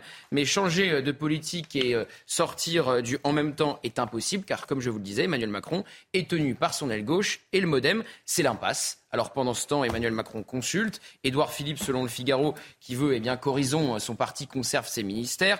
Nicolas Sarkozy, selon l'Express, qui rêve de cet accord avec les Républicains. Et Elisabeth Borne est en campagne ce matin dans le Figaro pour rester en poste. Alors il y aura forcément des départs au bout d'un moment. Hein. Est fragilisé par euh, le dossier euh, du harcèlement qu'il a très mal géré. Marlène Schiappa, avec euh, le fonds Marianne, est évidemment dans la tourmente après son audition plus que compliquée hier devant les sénateurs, pour ne citer que, et d'autres ministres sont inexistants. Tout ça va prendre du temps. Et je vous rappelle l'échéance, le 14 juillet. Normalement, il doit se passer quelque chose avant la fin de ces fameux 100 jours. C'est Emmanuel Macron qui s'est imposé lui-même cette borne de temps. Voilà, c'est dans moins d'un mois maintenant. On est le 15 juin. Merci beaucoup, Gauthier Lebret. J'ai dit c'est Emmanuel Macron qui s'est imposé lui-même cette borne de temps. Oui, cette borne de temps. Oui. vous me soupçonnez d'être passé à côté de votre jeu de mots. Oui. Grand trait d'esprit. Merci Gauthier. Allez, 8h15. Restez bien avec nous. Euh, l'invité de Laurence Ferrari sera Jean-Paul Paloméros, général d'armée euh, aérienne. Général d'armée, le général Paloméros, invité de Laurence Ferrari. Allez, la musique avec un anniversaire aujourd'hui. Votre programme avec Groupe Verlaine, centrale photovoltaïque à poser en toute simplicité n'importe où. Groupe Verlaine, connectons nos énergies. Réveil en musique, comme tous les matins, et vous l'avez dit Romain, aujourd'hui on célèbre un anniversaire, celui de Johnny Hallyday qui aurait eu 80 ans aujourd'hui, décédé en 2017. Il est l'auteur de 165 singles, alors il a été difficile d'en choisir un euh, ce matin, mais on a décidé de vous faire écouter un de ses classiques, L'envie.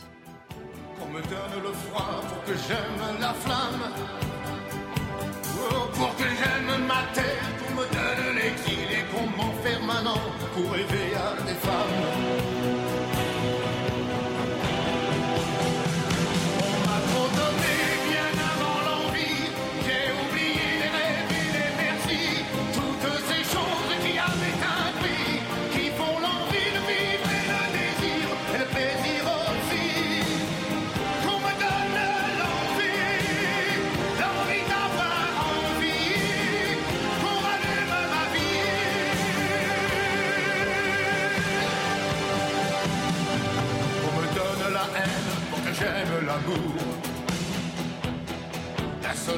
Aussi pour que j'aime les gens. Pour que j'aime le silence, qu'on me fasse des discours et toucher la misère pour respecter. Vous avez regardé votre programme avec Groupe Verlaine. Isolation thermique par l'extérieur avec aide de l'État. Groupe Verlaine, connectons nos énergies. Voilà, et on sera avec Fabien Lecoeuvre pour parler de Johnny Hallyday à 7h50. La météo tout de suite avec Alexandra Blanc. Regardez votre météo avec Samsonite Proxys. Légère, résistante, durable. Une nouvelle génération de bagages. Encore des orages hier à Marseille, Alexandra. hein. Oui, regardez le vieux port inondé hier avec des conditions météo particulièrement agitées pour nos amis marseillais. On a eu un orage stationnaire bien localisé qui a donc engendré des trompes d'eau euh, du côté euh, de Marseille ou encore de La Ciotat avec en prime, eh bien, regardez les rues de Marseille inondées. Alors ça allait mieux puisque cet orage a très vite circulé, mais globalement, les conditions météo étaient assez agitées. Puis euh, sur les Pyrénées-Atlantiques, on a eu également un temps très nuageux, bien lourd avec des conditions météo qui sont restées assez maussades. Regardez, temps très lourd également en direction du sud-ouest. Alors aujourd'hui, ça va aller de mieux en mieux. Ce matin, on retrouve seulement quelques petits nuages, pas de précipitations ni d'orage ce matin, donc quelques nuages dans le sud-ouest. À noter également le retour du Mistral et de la Tramontane. Et puis dans l'après-midi, pas d'orage dans le sud, excepté, alors excepté en montagne, avec des orages prévus principalement sur le massif central, les Alpes du Sud ou encore la montagne corse. Mais a priori, ça ne devrait pas déborder. Ça va rester uniquement cantonné au relief et partout ailleurs. Regardez du grand beau temps avec le maintien du Mistral et de la Tramontane et donc conséquence ciel parfaitement dégagé à Montpellier ou encore à Marseille. Côté température, grande douceur ce matin, 18 à Paris, 16 degrés pour le Pays Basque et dans l'après-midi, les températures s'envolent. Regardez, on attend localement 32 degrés à Marseille, 33 degrés du côté de Montpellier, 31 degrés euh, pour Perpignan, température également largement au-dessus des normales de saison sur le centre, 30 à Paris, 30 degrés à Grenoble ou encore 28 degrés sous le soleil de Lille. C'était votre météo avec Samsonite Proxys. Légère, résistante, durable. Une nouvelle génération de bagages. Vous regardez la matinale de CNews. Merci d'être avec nous. Merci d'avoir choisi CNews pour démarrer cette journée à la une ce matin. Ce sondage exclusif qu'on vous révèle aujourd'hui dans la matinale de CNews. 66% des Français sont favorables à des restrictions sur le droit d'asile. Le détail à suivre. Deuxième journée de garde à vue pour Michel Pial. Le mari de Karine Esquivillon est soupçonné d'avoir joué un rôle actif dans la disparition de sa femme depuis la fin mars. On sera en direct de la gendarmerie de la Roche-sur-Yon avec notre envoyé spécial Michael Chailloux. A tout de suite, Michael. Des passagers du métro ont passé deux heures dans le train entre deux stations. Hier soir, il faisait extrêmement chaud. Heureusement, il n'y a pas eu de blessés. Et puis le gouvernement qui envisage d'abaisser l'âge du permis de conduire à 17 ans. Pierre Chasseret sera avec nous. Est-ce que la France doit restreindre le droit d'asile? Vous êtes 66% à répondre oui dans notre dernier sondage CSA pour CNews. Et si d'autant autant d'hommes que de femmes y sont euh, favorables, les proximités politiques, elles, s'opposent. Le détail de ce sondage avec Michael Dos Santos. Dans ce sondage CNews CSA, la parité est respectée. Sur les 66% de Français qui souhaitent restreindre le droit d'asile, les femmes sont aussi nombreuses que les hommes. L'écart se veut plus conséquent en fonction de l'âge des personnes interrogées. Les moins de 35 ans sont plus favorables à l'accueil des réfugiés que leurs aînés de 50 ans et plus. L'étiquette politique est également à l'origine de divergences. Près de 9 électeurs de droite sur 10 souhaitent un droit d'asile plus réduit. En six ans, il y a eu 600 000 demandeurs d'asile qui sont rentrés en France. Avant que, ces personnes-là arrivent en France, il faut qu'elles formulent leur demande dans euh, leur pays d'origine au sein des ambassades et des consulats euh, français. A l'inverse, la restriction du droit d'asile n'obtient pas les faveurs des électeurs de gauche. 56% d'entre eux y sont opposés. Au centre et au sein de la majorité, les avis sont moins tranchés. Qui va arriver là, c'est une loi immigration euh, sur laquelle il va falloir qu'on soit ferme euh, tout en restant humain. Donc une loi ferme qui permette de répondre à ces problématiques-là. Et il y a également euh, ce besoin d'aller résoudre ce problème d'asile au niveau européen. La semaine dernière, Gérald Darmanin a échangé avec les ministres de l'Intérieur des États membres de l'Union européenne. L'objectif, débloquer une réforme de la politique migratoire. Cette information tombée euh, dans la nuit. L'assaillant d'Annecy a été transféré dans un hôpital psychiatrique près de Lyon. Il a donc quitté sa cellule anti-suicide du centre pénitentiaire d'Eton en Savoie. Ce Syrien est mutique depuis euh, son interpellation. Les enquêteurs n'ont pas pu déterminer les raisons de son passage à l'acte. Je rappelle que jeudi dernier, il a blessé six personnes, dont quatre enfants près du lac d'Annecy, et il a été mis en examen pour tentative d'assassinat. Un grand plan d'aide à la ruralité. Aujourd'hui, il va être présenté par la Première ministre qui va détailler des mesures pour améliorer la vie des Français qui habitent en zone rurale. Par exemple, 76 projets euh, de commerce multiservices vont être réimplantés euh, dans les petits villages où les derniers commerces ont malheureusement disparu. Et Saint-Fort-sur-le-Nez en Charente a été euh, sélectionné. Reportage sur place de Jérôme Rampenot. À Saint-Fort-sur-le-Nez, en Charente, une petite commune rurale de 400 habitants, le maire nous montre le bâtiment qui va accueillir le prochain commerce de proximité, un projet important pour la commune. Cet immeuble était déjà un, ancien commerce il a, qui a fermé il y a plus de 20 ans.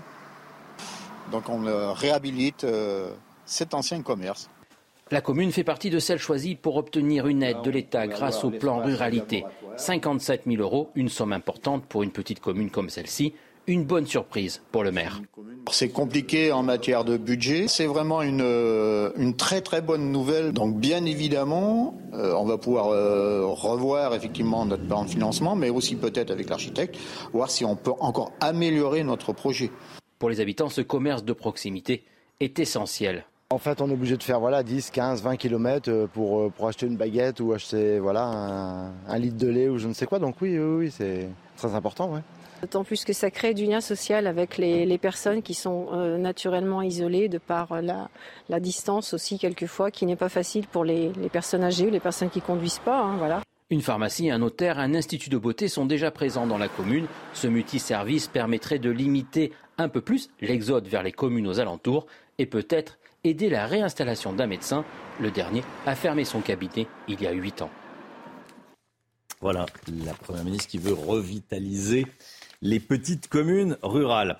Euh, on va, on quitte la campagne, on va dans Paris. Le calvaire de centaines d'usagers de la RATP. Pendant deux heures, ils sont restés bloqués dans des rames bondées et surchauffées du métro parisien, Chana. Ça s'est passé hier en pleine heure de pointe à 19h30 ouais. sur la ligne 4. une enquête interne a été euh, ouverte pour déterminer les causes exactes de cet incident. L'ensemble des passagers ont pu être euh, évacués à 21h30. Le récit de ce calvaire raconté par Augustin Donadieu. Leur calvaire aura duré plus d'une heure et demie. Ces passagers de la ligne 4 du métro parisien, sous plus de 30 degrés, évacuent leurs rames les uns après les autres. Comme sortant d'un trou de souris, les voyageurs malheureux retrouvent la lumière encadrée par des agents de sûreté de la RATP.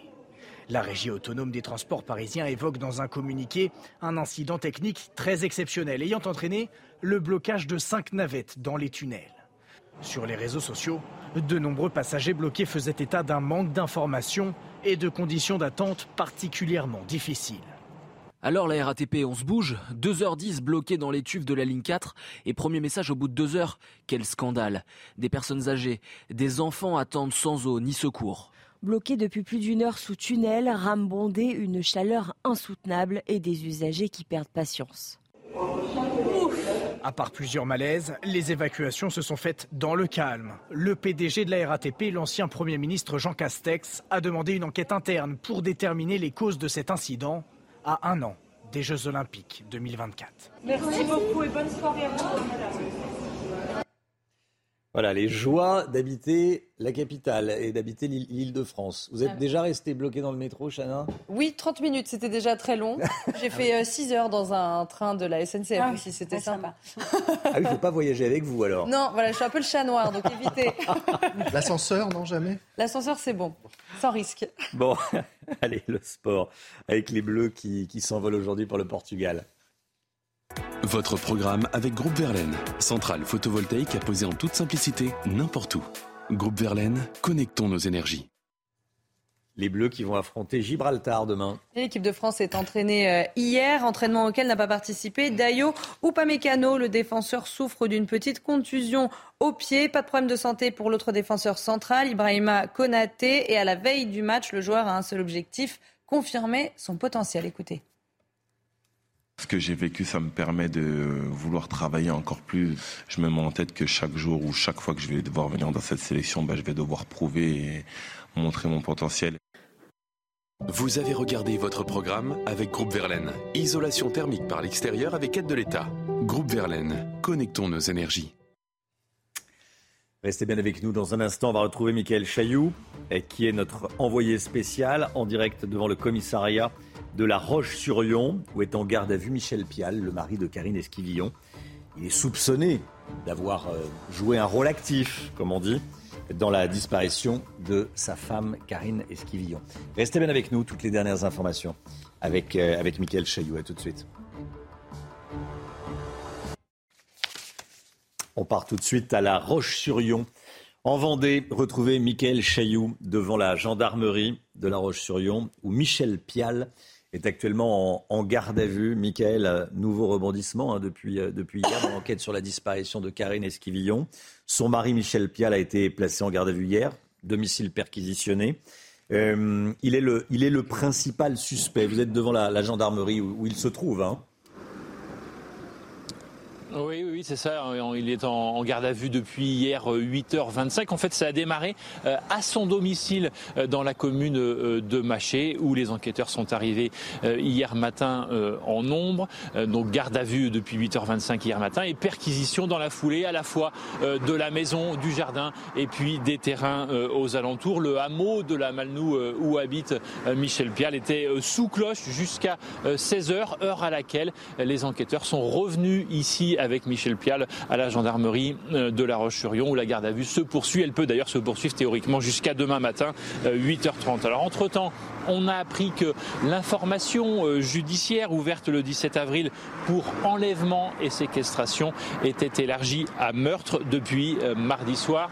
Michel Pial avait déclaré la disparition de sa femme le 3 avril à la gendarmerie alors qu'elle avait quitté le domicile le 27 mars. Vous voyez, et le 9 avril, pardon, élément aussi très important, le téléphone de Karine Esquivillon avait été retrouvé en état de marche, allumé mais sans sa carte SIM dans un fossé sur la commune de Maché, retrouvé par le maire de la commune à un endroit situé environ à 2 km du domicile euh, du couple. Il reste donc, vous le voyez, beaucoup de zones d'ombre à éclaircir. Les enquêteurs ont certainement euh, beaucoup de questions à poser à Michel Pial en garde à vue. Alors, Mickaël, vous avez rencontré euh, Michel Pial il y a un mois environ. Qu'est-ce qu'il vous avait dit à ce moment-là?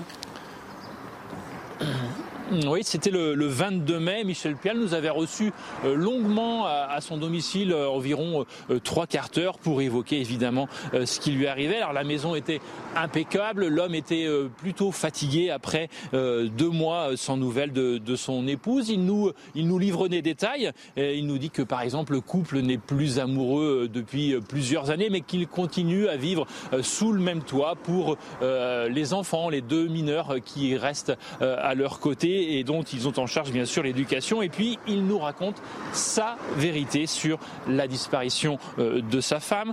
On est, euh, on est venu euh, la chercher, nous dit-il, alors que moi j'étais dans le jardin. Elle est partie avec de l'argent liquide, notamment des pièces d'or qui m'appartenaient, nous a-t-il dit.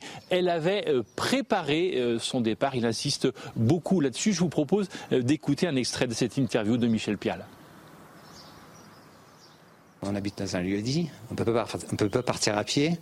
Elle avait sa voiture, sa voiture est restée là. Par contre, elle est partie avec les clés, elle est partie avec tout, il euh, n'y a pas de souci. Elle n'a pas oublié ses chargeurs, sa cigarette, ses, ses, sa brosse à dents, euh, enfin tout, tout, son nécessaire. Quoi, hein. Elle avait un rendez-vous avec quelqu'un pour venir la chercher. Si maintenant j'ai quelque chose à dire à Karine, si elle nous écoute, c'est si elle veut revenir, euh, qu'elle sache aussi, c'est que on l'aidera du mieux qu'on peut. Voilà, la porte est ouverte.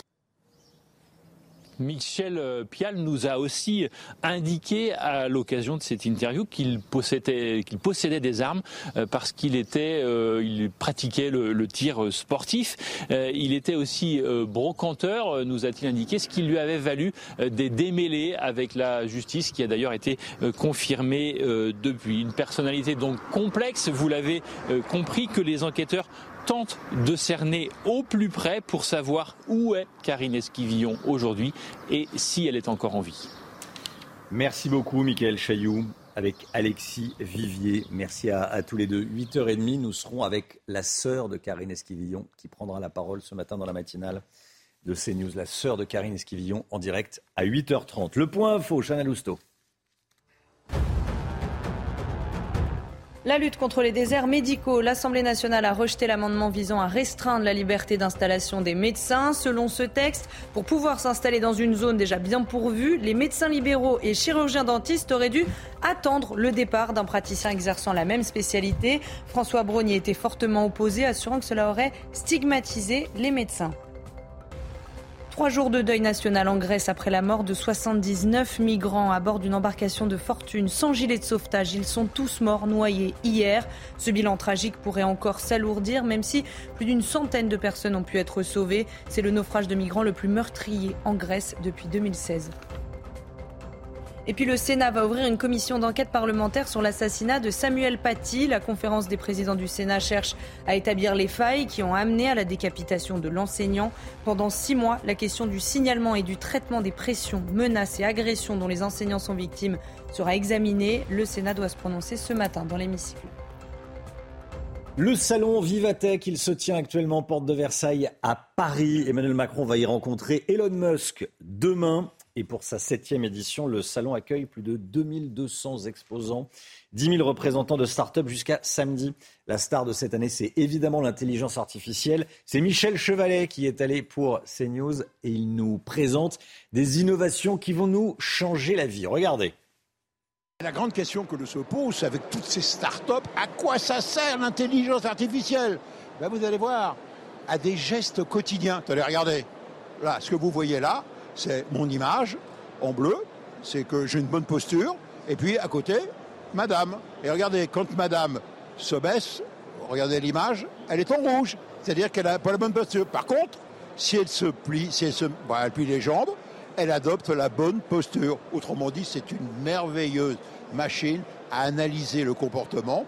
Et bien, ça va servir à quoi?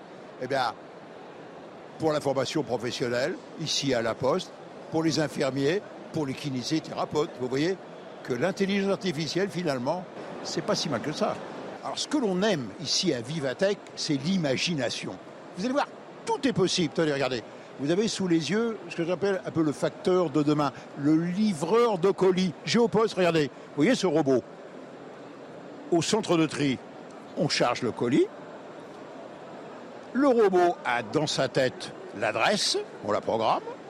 Il envoie le message à la personne, attention, je vais partir, et on le fait partir, et il va calculer son itinéraire, éviter tous les obstacles et arriver chez vous. C'est pas beau, hein Voilà, le salon Vivatech vu par, euh, par Michel Chevalet. Toutes ces, toutes ces innovations. Bon, il, y a, il, y a, ce livreur de, colis. Euh, il y a également des, des, dos qui vont être sauvés hein, grâce à l'intelligence artificielle. Parce qu'effectivement, quand on a la mauvaise posture, on peut se briser le dos. Allez, l'économie avec vous, le Guillot. On va parler des trains, les trains espagnols, les trains de la Renfe arrivent en France le mois prochain, en juillet, avec des tarifs plutôt agressifs pour concurrencer le TGV. Oui, en effet, Romain, alors que les prix hein, des TGV ont fortement augmenté, on parle de 20% de hausse. On en parlait d'ailleurs hier dans, dans, la matinale en vous donnant des exemples. De nouveaux concurrents arrivent en France et pourraient faire baisser les prix. C'est le cas de la Renfe et de ces trains à grande vitesse entre Madrid, Barcelone, Marseille et Lyon, une ligne qui sera inaugurée en juillet avec des tarifs promotionnels pour le lancement. On pourra ainsi faire le trajet complet entre Lyon et Madrid pour 29 euros seulement. Pour Montpellier-Barcelone, ce sera 19 euros et on pourra même trouver des billets à 9 euros seulement entre les 10 gares françaises desservies par la compagnie. Vous voyez Lyon, Valence, Avignon, Aix-en-Provence, etc. Il faudra toutefois attendre 2024 pour avoir une liaison de euh, la Renfe entre Madrid et Paris. C'est pas le premier concurrent de la SNCF en France. Hein. Non, en effet, depuis deux ans, la compagnie italienne Trenitalia propose déjà deux liaisons Paris-Lyon et Paris-Turin-Milan. Et une première entreprise pri française privée, baptisée Le Train, devrait lancer ses trains dans le Grand Ouest en 2024 avec des rames d'occasion. Mais si le rail est ouvert à la concurrence en France, il faut savoir qu'il l'est aussi ailleurs en Europe. Et la SNCF, de son côté, a déjà lancé son offre low cost, c'est Wigo en Espagne, avec une liaison entre Barcelone et Madrid et entre Madrid et Séville. Et au-delà des tarifs promotionnels de lancement, est-ce que c'est une concurrence qui va faire baisser les prix? C'est vrai que c'est la question, Oui. parce que c'est normalement là tout l'intérêt de l'ouverture d'un secteur à, à la concurrence. Alors quand on regarde ce qui s'est passé avec euh, Trenitalia qui a lancé donc sa ligne Paris-Lyon-Milan en décembre 2021, le nouvel opérateur au lancement a proposé des tarifs inférieurs de 30 à 60% à ceux de la SNCF qui a été obligé de revoir ses prix. Au final, on estime qu'il y a 15% de plus entre, de trains en plus entre Paris et Lyon et que les prix ont baissé en moyenne de 23% sur cette euh, ligne. En Espagne, depuis l'arrivée des Ouigo de la SNCF, le prix du billet entre Madrid et Barcelone a baissé de 43%. Il est passé de 81 à 46 euros avec la, la concurrence et le trafic, lui, a augmenté de 35%. Comme quoi, la concurrence sur le rail, ça peut marcher et faire baisser les prix. Merci Lomic. Après le train, la voiture, avec Pierre Chasseret, on va parler du permis de conduire à partir de 17 ans. Est-ce que c'est une, bonne ou une mauvaise idée? On en parle dans un instant. À tout de suite.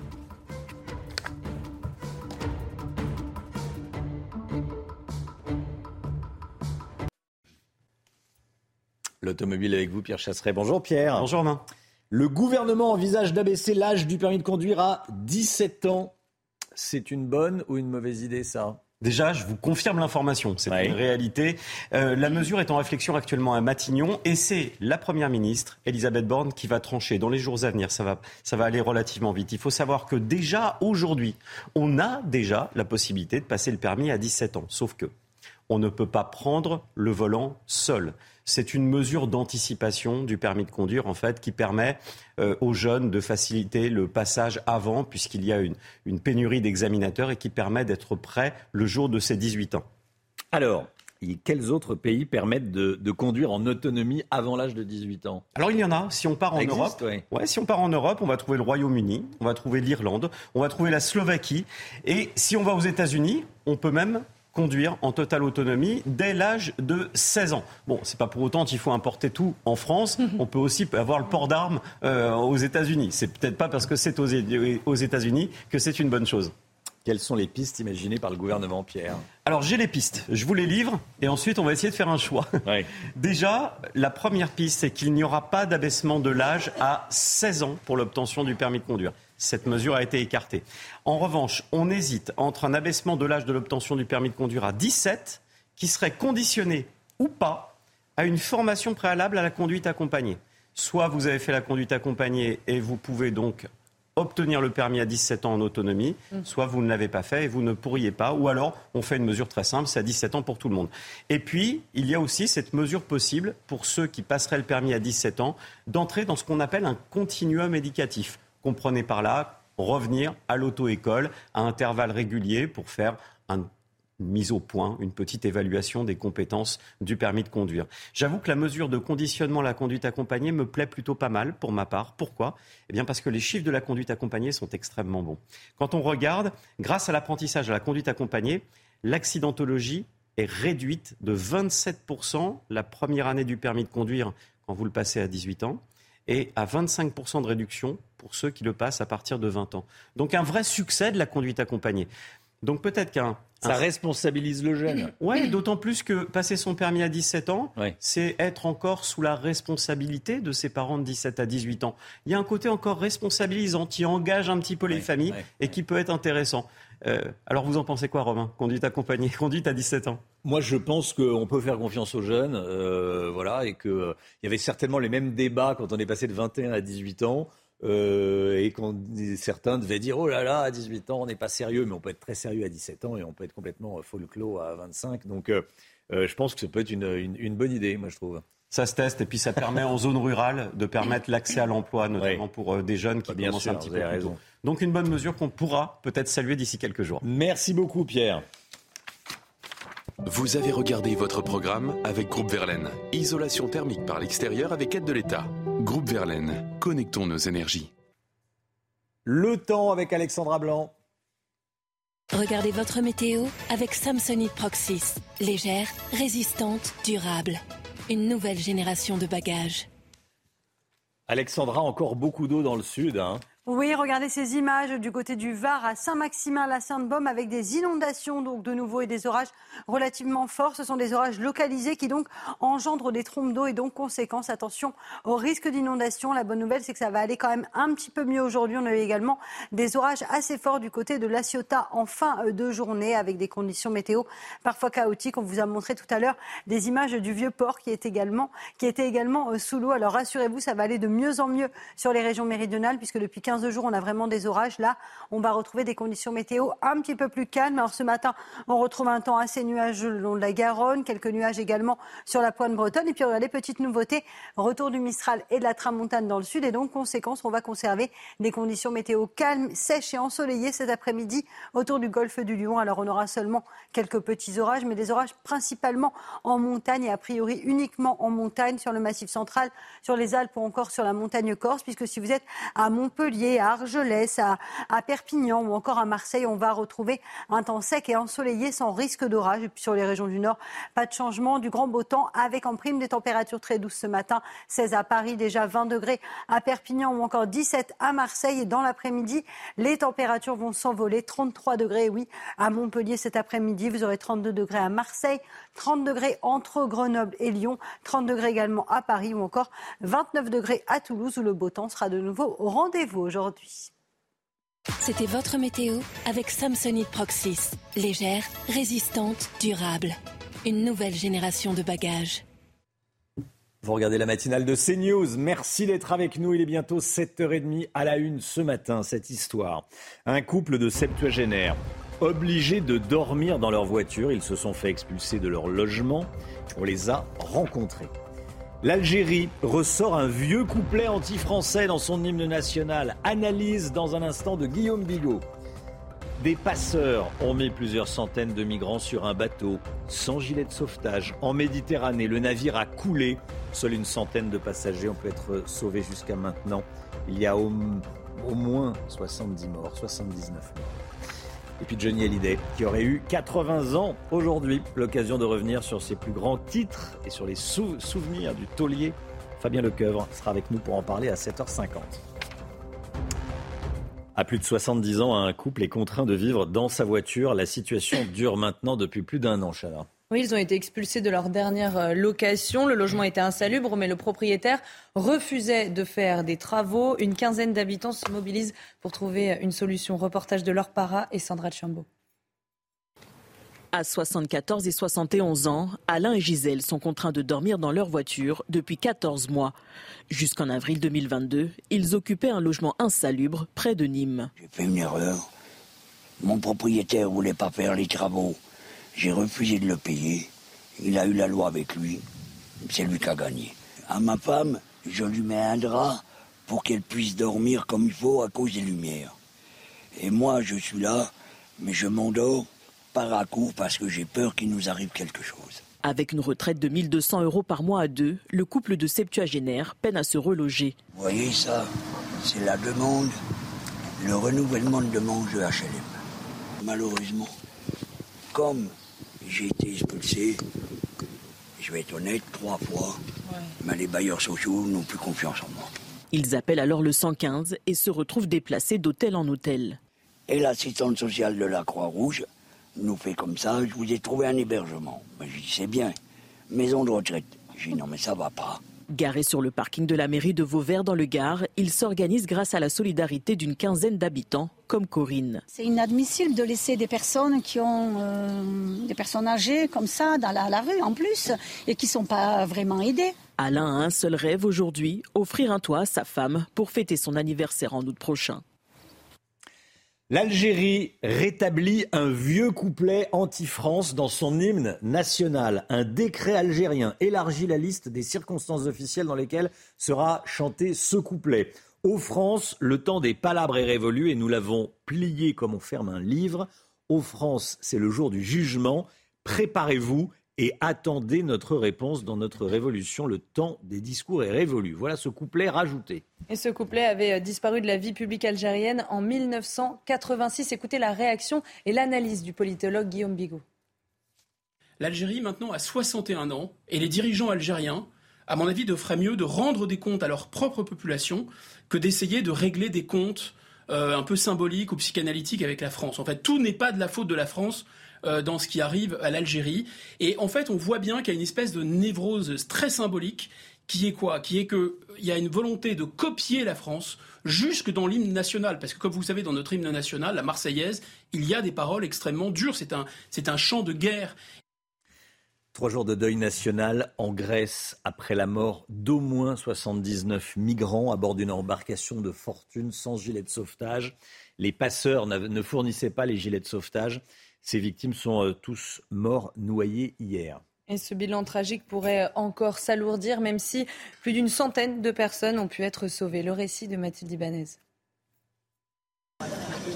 C'est l'une des pires catastrophes maritimes. Au moins 79 personnes sont décédées mercredi dans le naufrage d'un bateau de pêche au sud-ouest de la Grèce. À son bord, au moins 750 migrants, dont une centaine d'enfants, étaient présents, selon les autorités grecques. Je crains que le nombre de victimes ne soit plus élevé car le nombre de personnes à bord était bien supérieur à la capacité qui devrait être autorisée pour ce bateau. Pour l'heure, seules 104 personnes ont été sauvées. Selon les gardes-côtes, aucun passager n'était équipé de gilet de sauvetage. Ce qui compte maintenant, c'est de sauver le plus grand nombre possible de personnes de cet événement choquant. Le gouvernement provisoire prend des mesures, les volontaires sont là et les autorités locales apportent leur aide. Nous espérons que le plus grand nombre possible d'êtres humains seront sauvés. La Grèce est un passage habituel pour beaucoup de ceux qui cherchent à migrer vers l'Union européenne à partir de la Turquie voisine.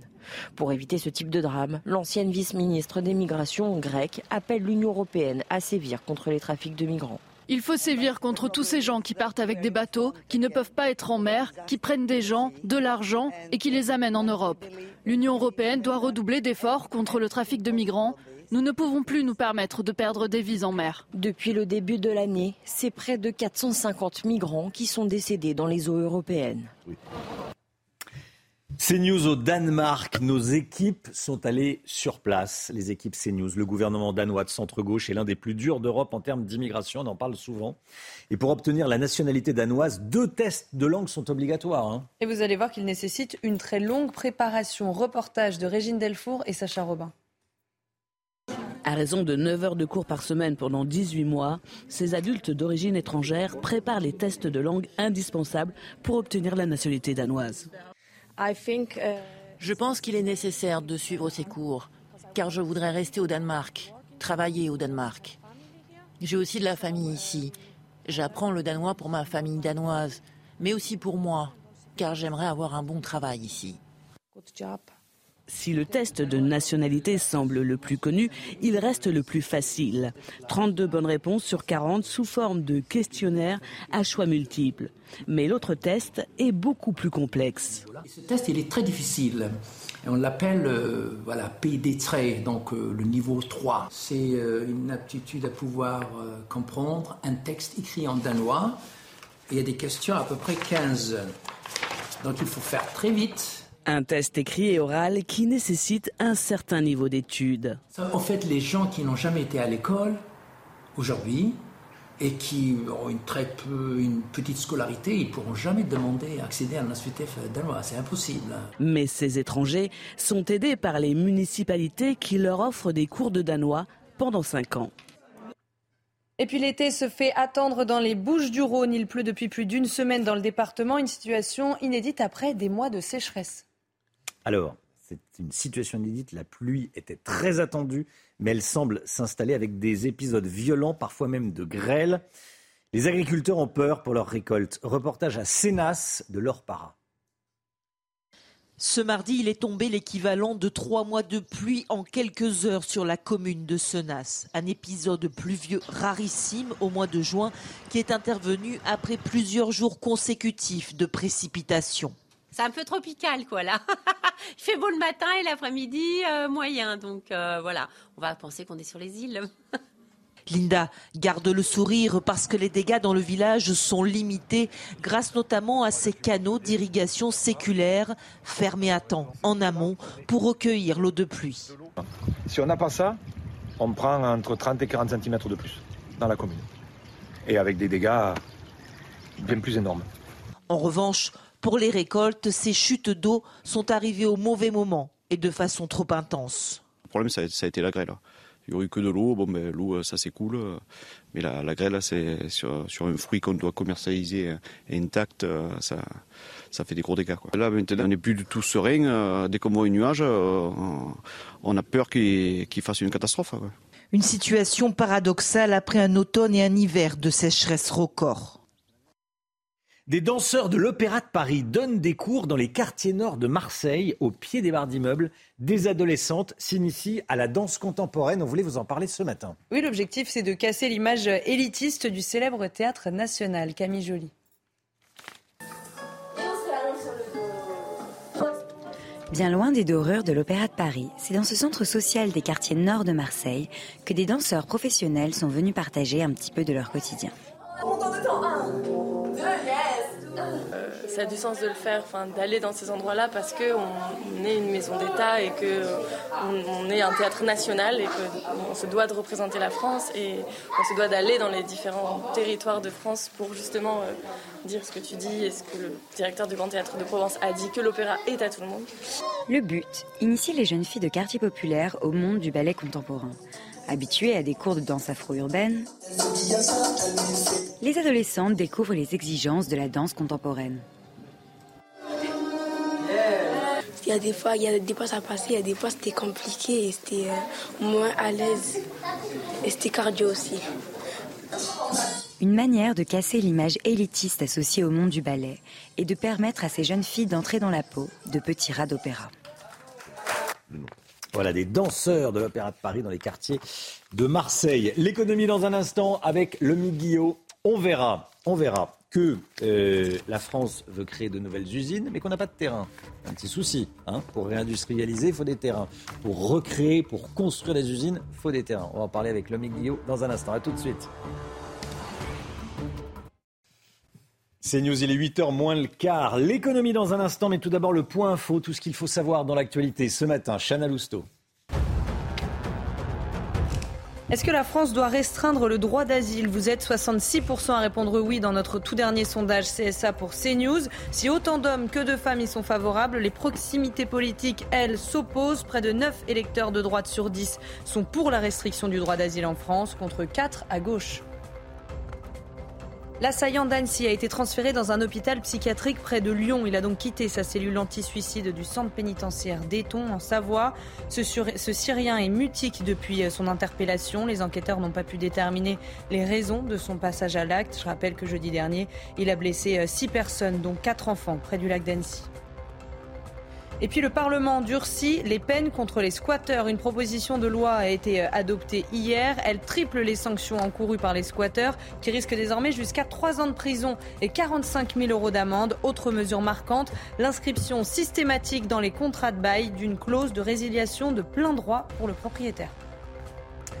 L'économie avec vous, le MIC. On veut plus d'usines en France, mais Problème, la loi qui veut limiter l'artificialisation des, sols empêche d'en construire. Comment c'est possible? Oui, c'est vrai, si c'est pas se tirer une balle dans le pied, ça y ressemble quand même beaucoup, hein, parce que d'un côté, on annonce tous les deux jours de grands, de grands plans pour euh, attirer de, de nouvelles usines et réindustrialiser. Avant-hier, Emmanuel Macron assurait qu'on allait de nouveau produire des médicaments indispensables en France. Hier, le gouvernement faisait de l'œil de façon plus qu'appuyée à Elon Musk pour qu'il vienne construire une usine Tesla en France, mais malgré ces annonces, quand il faut passer à la réalisation, eh bien, on a du mal à trouver des terrains assez grands pour les projets d'usines importants. Selon nos confrères des échos, moins de 3% des collectivités sont en mesure d'accueillir des projets de 100 hectares ou plus. Selon la Banque des territoires, il n'y a même actuellement de disponible qu'un seul terrain industriel de plus de 120 hectares en France. Il se trouve à Châteauroux. Pourquoi est-ce qu'on ne trouve pas de terrain? Oui, c'est vrai, après tout, on manque pas de surface constructible a priori en France, mais c'est là le comble, hein. c'est à cause de notre propre réglementation. En clair, l'objectif de réduire à zéro l'artificialisation des sols, qui a été fixé par la loi euh, climat et résilience de 2021, empêche tout simplement d'utiliser des terres agricoles ou forestières pour des projets industriels. On doit diviser par deux les surfaces bétonnées chaque année d'ici 2030, puis les, les compenser intégralement d'ici 2050, et donc on ne peut plus toucher à ces terres pour des projets d'usines. Comment est-ce qu'on peut alors euh, espérer ouvrir de nouvelles usines si on veut réindustrialiser le pays? D'abord en cherchant des places dans les parcs et les zones industrielles existantes où des terrains sont disponibles, mais le problème c'est qu'ils sont souvent petits, ce sont des, parcelles euh, éclatées en, en, plusieurs morceaux et surtout la moitié de ces parcs seront totalement saturés d'ici 2025 et 93% seront saturés en 2030. La vraie solution serait de réutiliser et réhabiliter d'anciennes friches industrielles. Il y aurait ainsi en France entre 90 000 et 150 000 hectares de friches soit des usines désaffectées ou des entrepôts inutilisés, par exemple. Le problème, c'est qu'il faut dépolluer et euh, réaménager ces friches. Ça coûte cher, ça coûte très très cher. L'État a demandé à la Banque des territoires de débloquer un milliard d'euros pour des opérations de dépollution. Mais voilà, le bilan est bien là. On dépense des millions pour attirer des industries. On a là un vivier d'emploi et la possibilité de créer une véritable dynamique économique forte, mais on bloque nous-mêmes avec des lois mal pensées ce développement, des lois mal pensées, mal adaptées qu'on cherche ensuite à contourner. Je vous le disais, on se tire une balle dans le pied. Merci beaucoup, Lomic. L'utilisation du 49.3 soulève des interrogations. C'est pas moi qui le dis, c'est le Conseil de l'Europe. On va en parler dans un instant avec Jérôme Béglé qui est avec nous. Et puis on va euh, évoquer une date anniversaire. Johnny Hallyday aurait eu 80 ans aujourd'hui. Oui, oui, il aurait eu 80 ans. On va en parler avec Fabien Lecoeuvre qui est avec nous sur le plateau. A tout de suite. Restez bien sur CNews. Rendez-vous avec Laurence Ferrari dans Punchline, du lundi au jeudi de 17h à 19h. La politique avec vous, Jérôme Béglé, directeur général de la rédaction du Journal du Dimanche. Bonjour Jérôme. Bonjour Romain. Le Conseil de l'Europe hier a indiqué que l'utilisation de l'article 49.3 par le gouvernement soulevait des interrogations. Soulevait des interrogations. Concrètement, ça veut dire quoi, Jérôme? Alors l'article 49.3 de la Constitution je cite exactement le Conseil de l'Europe, soulève des interrogations au regard des principes du pluralisme, de la séparation des pouvoirs et de la souveraineté du législateur. C'est ce qu'a déclaré la Commission de Venise, qui est une émanation du, euh, d'un groupe consultatif finalement du Conseil de l'Europe, chargé d'apporter aux États euh, des avis juridiques sur des projets de loi, mais même sur des textes déjà en vigueur. C'est une prise de position sans embâche et assez peu diplomatique.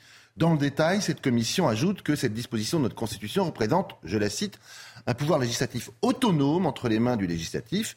Elle ajoute, et c'est sans doute le passage le plus sévère pour la France, euh, que d'une manière apparemment inégalée par rapport aux autres pays européens, l'article 49.3 renverse la charge de l'initiative du rejet d'un texte en prévoyant que les membres de l'Assemblée nationale doivent présenter et voter à la majorité absolue une motion de censure afin de rejeter la loi.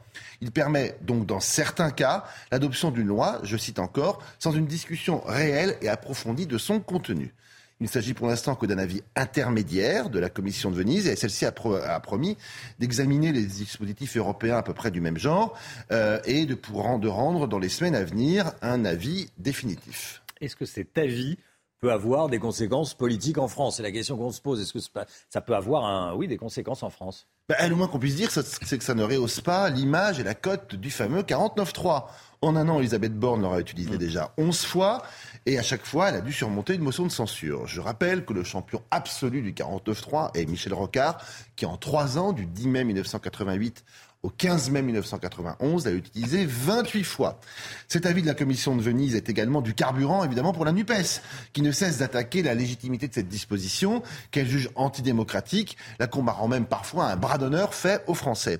Une chose est certaine, euh, Romain, se servir du 49.3 va devenir de plus en plus inflammable. Le Premier ministre le sait, car déjà à la surprise générale en mars, Elisabeth Borne a annoncé qu'elle ne souhaitait plus l'utiliser euh, en dehors des textes budgétaires. Mais on en revient toujours au même problème. Comment trouver une majorité stable pour voter normalement, si je puis dire, des textes législatifs. Est-ce qu'il faut une alliance avec une autre formation politique? Est-ce qu'on est condamné à une procrastination législative qui pousserait le gouvernement à ne présenter que des textes qui susciteraient d'emblée l'adhésion d'une majorité des 577 députés? Est-ce qu'il faut une dissolution? Euh, Mais pour ramener quoi? Une chambre euh, sans doute encore plus morcelée qu'aujourd'hui? Un remaniement? Mine de rien, avec cet avis, le Conseil de l'Europe complique encore un peu plus la tâche d'Emmanuel Macron. Effectivement, merci beaucoup Jérôme Béglé. Le 49-3, voilà, critiqué par le Conseil de, l'Europe. 7h53, 8h15, soyez là. Laurence Ferrari recevra Jean-Paul Paloméros, le général Paloméros. Ce sera question de la, de la guerre en, en Ukraine, évidemment. Allez, on fête un anniversaire tout de suite. C'est l'instant musique. C'est la musique, c'est la culture. On est avec Fabien Lecoeuvre. Votre programme avec Groupe Verlaine, centrale photovoltaïque à poser en toute simplicité n'importe où. Groupe Verlaine, connectons nos énergies. Et oui, on est le 15 juin, on est le 15 juin et Johnny Hallyday aurait eu 80 ans aujourd'hui. Johnny Hallyday décédé le 5 décembre 2017, il y a déjà plus de 5 ans.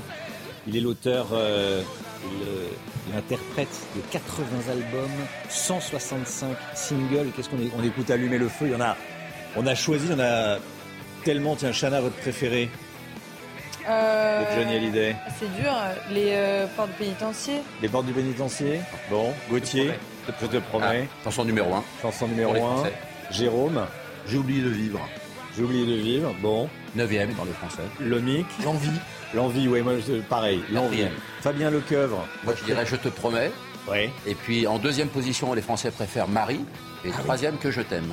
Il y a vraiment un classement des chansons les plus achetées, les plus écoutées ou téléchargées aujourd'hui. Ah bah ça je savais pas. Il y a un album qui est pas très connu, ça ne change pas un homme. Ça ne change pas un homme, oui. 91. Il, il a fait 50 albums studio et 30 albums live. Donc il y a quelques noms quand même. euh, Il y a des albums qui ont bien, moins- moins bien marché. Qui ont fait, on va dire, 100, 130 000.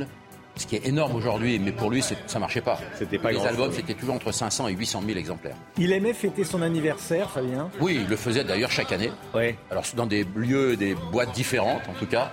Mais il aimait ça. euh, euh, Johnny, il aimait, il aimait se mettre en scène, il aimait euh, les photographes, il aimait la, les- la foule, les, bravos, la chaleur. De, le- C'est une occasion, une nouvelle occasion de faire la fête. Oui, absolument. Ce qu'il faut retenir peut-être sur Johnny Hallyday, euh, presque six ans après sa disparition, c'est que ça reste l'homme de tous les records. Record euh, de vente de disques, c'est 111 millions de disques vendus euh, dans tous les pays de langue francophone, ce qui est quand même un record absolu. Euh, ça représente à peu près euh, 75 disques d'or et de platine, 3 disques de diamant. Euh, 800 auteurs-compositeurs ont travaillé avec lui, ce qui est quand même un, un truc impensable dans une carrière aujourd'hui. La longévité de carrière, c'est 57 ans et demi de carrière. Euh, et puis même en scène, il détient encore les records sur 67 millions de Français. Sachez qu'il y en a 29 millions, 3 qui ont vu John Hallyday sur scène. C'est dire l'impact et l'ancrage dans notre pays d'une légende comme John Hallyday. Il a fait euh, 95 fois Bercy, il a fait 266 fois l'Olympia et 144 fois le Palais des Sports. Non mais ça n'existe plus ces Ce chiffres-là. que je me dis à chaque fois que je l'écoute, c'est il, il est. Alors je sais pas s'il est c'est toujours compliqué, mais en tout cas, il n'a il pas été remplacé à ce jour. Non, on sait, ce- on sait qu'il a, euh, Romain, il a fait 3553 concerts. C'était du 16 avril 1960 Mhm. à La Roche-Migène, c'est dans, dans Lyon, jusqu'au 1er juillet 2017 à Bordeaux, le dernier concert dans la tournée Vieille Canaille. Donc 3553 concerts, ça n'existera plus jamais. C'est impossible de traverser le temps de cette manière, avec cette frénésie et cette folie qu'a qu'a engendré John Hallyday. Qu'est-ce que vous inspire Johnny Hallyday, vos souvenirs de Johnny Hallyday? On vous, a, on vous a posé la question. J'ai connu Johnny Hallyday quand il a commencé dans le centre Beaugrenelle. Il avait sa boutique, il avait ramené sa moto, son Allaire Davidson, et puis il vendait euh, des jeans, des blousons, etc. La première soirée qu'il a fait à la porte de Versailles et qui a été terminée par les, les CRS et les blousons noirs. Les portes du pénitencier bientôt se refermer. Moi, j'ai connu Johnny quand il était euh, très jeune à ses débuts avec Sylvie Vartan. Et euh, c'était un mec tip-top. C'était un mec euh, vraiment euh, comme vous et moi, quoi. Vraiment aimant la vie, profitant de tout, surtout. Voilà, profitant de tout. On n'a pas eu de mal à, à trouver des gens qui, euh, qui se souvenaient de Johnny, qu'on connu. Il y a la dame qui disait Je l'ai Ouais. connu à Beaugrenelle. Et puis, dans le 15e arrondissement de Paris. Absolument, c'était une inauguration. Il y avait Bruel ce jour-là aussi, je me- Eddie Mitchell, enfin tous ses copains, Herbert Léonard, enfin tous les gens de cette génération.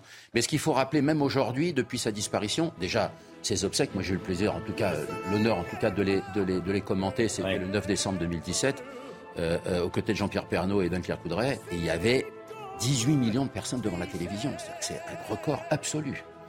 Euh, et puis, euh, depuis 5 ans, on a les chiffres jusqu'au 31 décembre 2022. C'est à peu près encore entre 300 000 et 700 000 albums vendus, encore tous les ans. Mais la particularité, c'est que plus 25% d'écoute chaque année sur les titres de Johnny. Donc continue 50% à- ont, ont à peu près plus de 30 35 ans et 29% entre 14 et 25 ans. C'est dire que la progression qui s'installe encore même après sa disparition. Merci beaucoup Fabien Lecoeuvre d'être venu ce matin sur le plateau de la matinale. Voilà, clin d'œil à, à Johnny Évidemment. Hallyday. Clin d'œil à Johnny Hallyday en ce jour anniversaire. Il aurait eu 80 ans. Vous avez regardé votre programme avec Groupe Verlaine. Isolation thermique par l'extérieur avec aide de l'État. Groupe Verlaine, connectons nos énergies. Le temps tout de suite, Alexandra Blanc. Regardez votre météo avec Samsonite Proxys. Légère, résistante, durable. Une nouvelle génération de bagages. Ravi de vous retrouver avec seulement quelques orages cet après-midi en allant vers les régions méridionales et seulement en montagne, principalement sur le massif central, les Alpes encore du côté de la Corse, puisque partout ailleurs, c'est l'amélioration qui sera donc au rendez-vous aujourd'hui avec de moins en moins d'orages euh, sur les régions du sud ou encore un temps relativement clément autour du golfe du Lion avec le retour du Mistral et de la Tramontane sur les régions du nord, plein soleil. Pas euh, de changement avec seulement quelques petits nuages et un petit peu de brouillard en remontant vers les côtes de la Manche. Côté température, ça reste estival une nouvelle fois aujourd'hui. D'ailleurs, la chaleur va s'intensifier dans le sud. 32 degrés à Marseille, 33 degrés du côté de Montpellier ou encore 31 degrés à Perpignan. Il fait chaud également sur le centre du pays avec localement 30 degrés à Orléans ainsi que du côté de Paris. Et vous aurez en moyenne localement 29 degrés pour la région lilloise. La, journée de demain maintenant avec euh, globalement de bonnes conditions. Seulement quelques petits orages sur les Alpes en fin de journée, mais c'est globalement l'amélioration. Les nuages resteront présents sur le massif central et les températures resteront estivales au nord comme au sud. C'était votre météo avec Samsonite Proxys. Légère, résistante, durable. Une nouvelle génération de bagages. Vous regardez la matinale de CNews. Merci d'être avec nous. Il est 8h à la une ce matin. Deuxième journée de garde à vue pour Michel Pial. Le mari de Karine Esquivillon est soupçonné d'avoir joué un rôle actif dans la disparition de sa femme depuis la fin mars. On sera en direct de la gendarmerie de La Roche-sur-Yon dans un instant avec notre envoyé spécial, Michael Chailloux. Ce sondage exclusif que l'on vous révèle ce matin sur CNews, 66% des Français sont favorables à des restrictions sur le droit d'asile. Le détail à suivre. Elisabeth Borne dit ce matin dans le Figaro qu'elle est dans l'action. Ça sous-entend qu'elle n'a aucune intention de quitter Matignon. Gauthier Lebret avec nous. À tout de suite, Gauthier. Des passagers du métro parisien ont passé deux heures dans le train entre deux stations. Hier soir, il faisait extrêmement chaud. Heureusement, il n'y a pas eu de blessés. Nouveau rebondissement dans l'enquête sur la disparition de Karine Esquivillon. Son mari, Michel Piaille, Pial, est en garde à vue depuis hier. Son domicile a été perquisitionné. Et on rejoint tout de suite notre envoyé spécial, Michael Chailloux, en direct de La Roche-sur-Yon. Euh, Michel Pial devient le principal suspect. Vous êtes devant la gendarmerie où il est toujours en garde à vue ce matin. Oui, garde à vue qui a débuté euh, hier matin à 8h25 quand les enquêteurs débarquent en nombre euh, au domicile de Michel Pial sur la commune de euh, Maché en Vendée. Michel Pial est immédiatement donc mis en garde à vue. La perquisition démarre dans sa maison, dans son jardin et puis dans les terrains aux alentours. Le petit hameau de la Malnou est mis sous cloche jusqu'à 16h, heure à laquelle tout le monde repart, Michel Pial y compris. Direction ici la gendarmerie de la Roche-sur-Yon où la garde à vue euh, se poursuit. Entre-temps, on a appris que l'information euh, judiciaire ouverte euh, pour enlèvement et séquestration était élargie à meurtre depuis mardi soir. Michel Pial avait déclaré la disparition de sa femme le 3 avril à la gendarmerie alors qu'elle avait quitté, selon ses dires, le domicile conjugal le 27 mars. Le 9 avril, le téléphone de Karine Esquivillon était retrouvé en état de marche dans un fossé de la commune de Marché, à environ, de Maché, à environ 2 km du domicile euh, du couple. Un téléphone retrouvé par le maire de la commune. Michel Pial euh, s'est beaucoup exprimé euh, dans les médias en essayant de donner sa vérité sur la disparition de sa femme avec parfois beaucoup d'incohérences et c'est donc pour essayer d'éclaircir tout cela que les enquêteurs ont placé Michel Pial en garde à vue depuis hier. Il est donc entendu ici à la gendarmerie de La Roche-sur-Yon cette garde à vue peut durer jusqu'à demain matin 8h30. Merci Michael, Michael Chailloux, envoyé spécial à la, Roche-sur-Yon avec Alexis Vivier pour les, les images. Merci à tous les deux. L'assaillant d'Annecy, transféré dans un hôpital psychiatrique près de Lyon, il a quitté sa cellule de la prison d'Eton. Ce Syrien est mutique depuis son interpellation. Les enquêteurs n'ont pas pu déterminer les raisons, les raisons de son passage à l'acte. Moi, je rappelle que jeudi dernier, il a blessé six personnes, dont quatre enfants, près du lac d'Annecy. Il a été mis en examen pour tentative d'assassinat.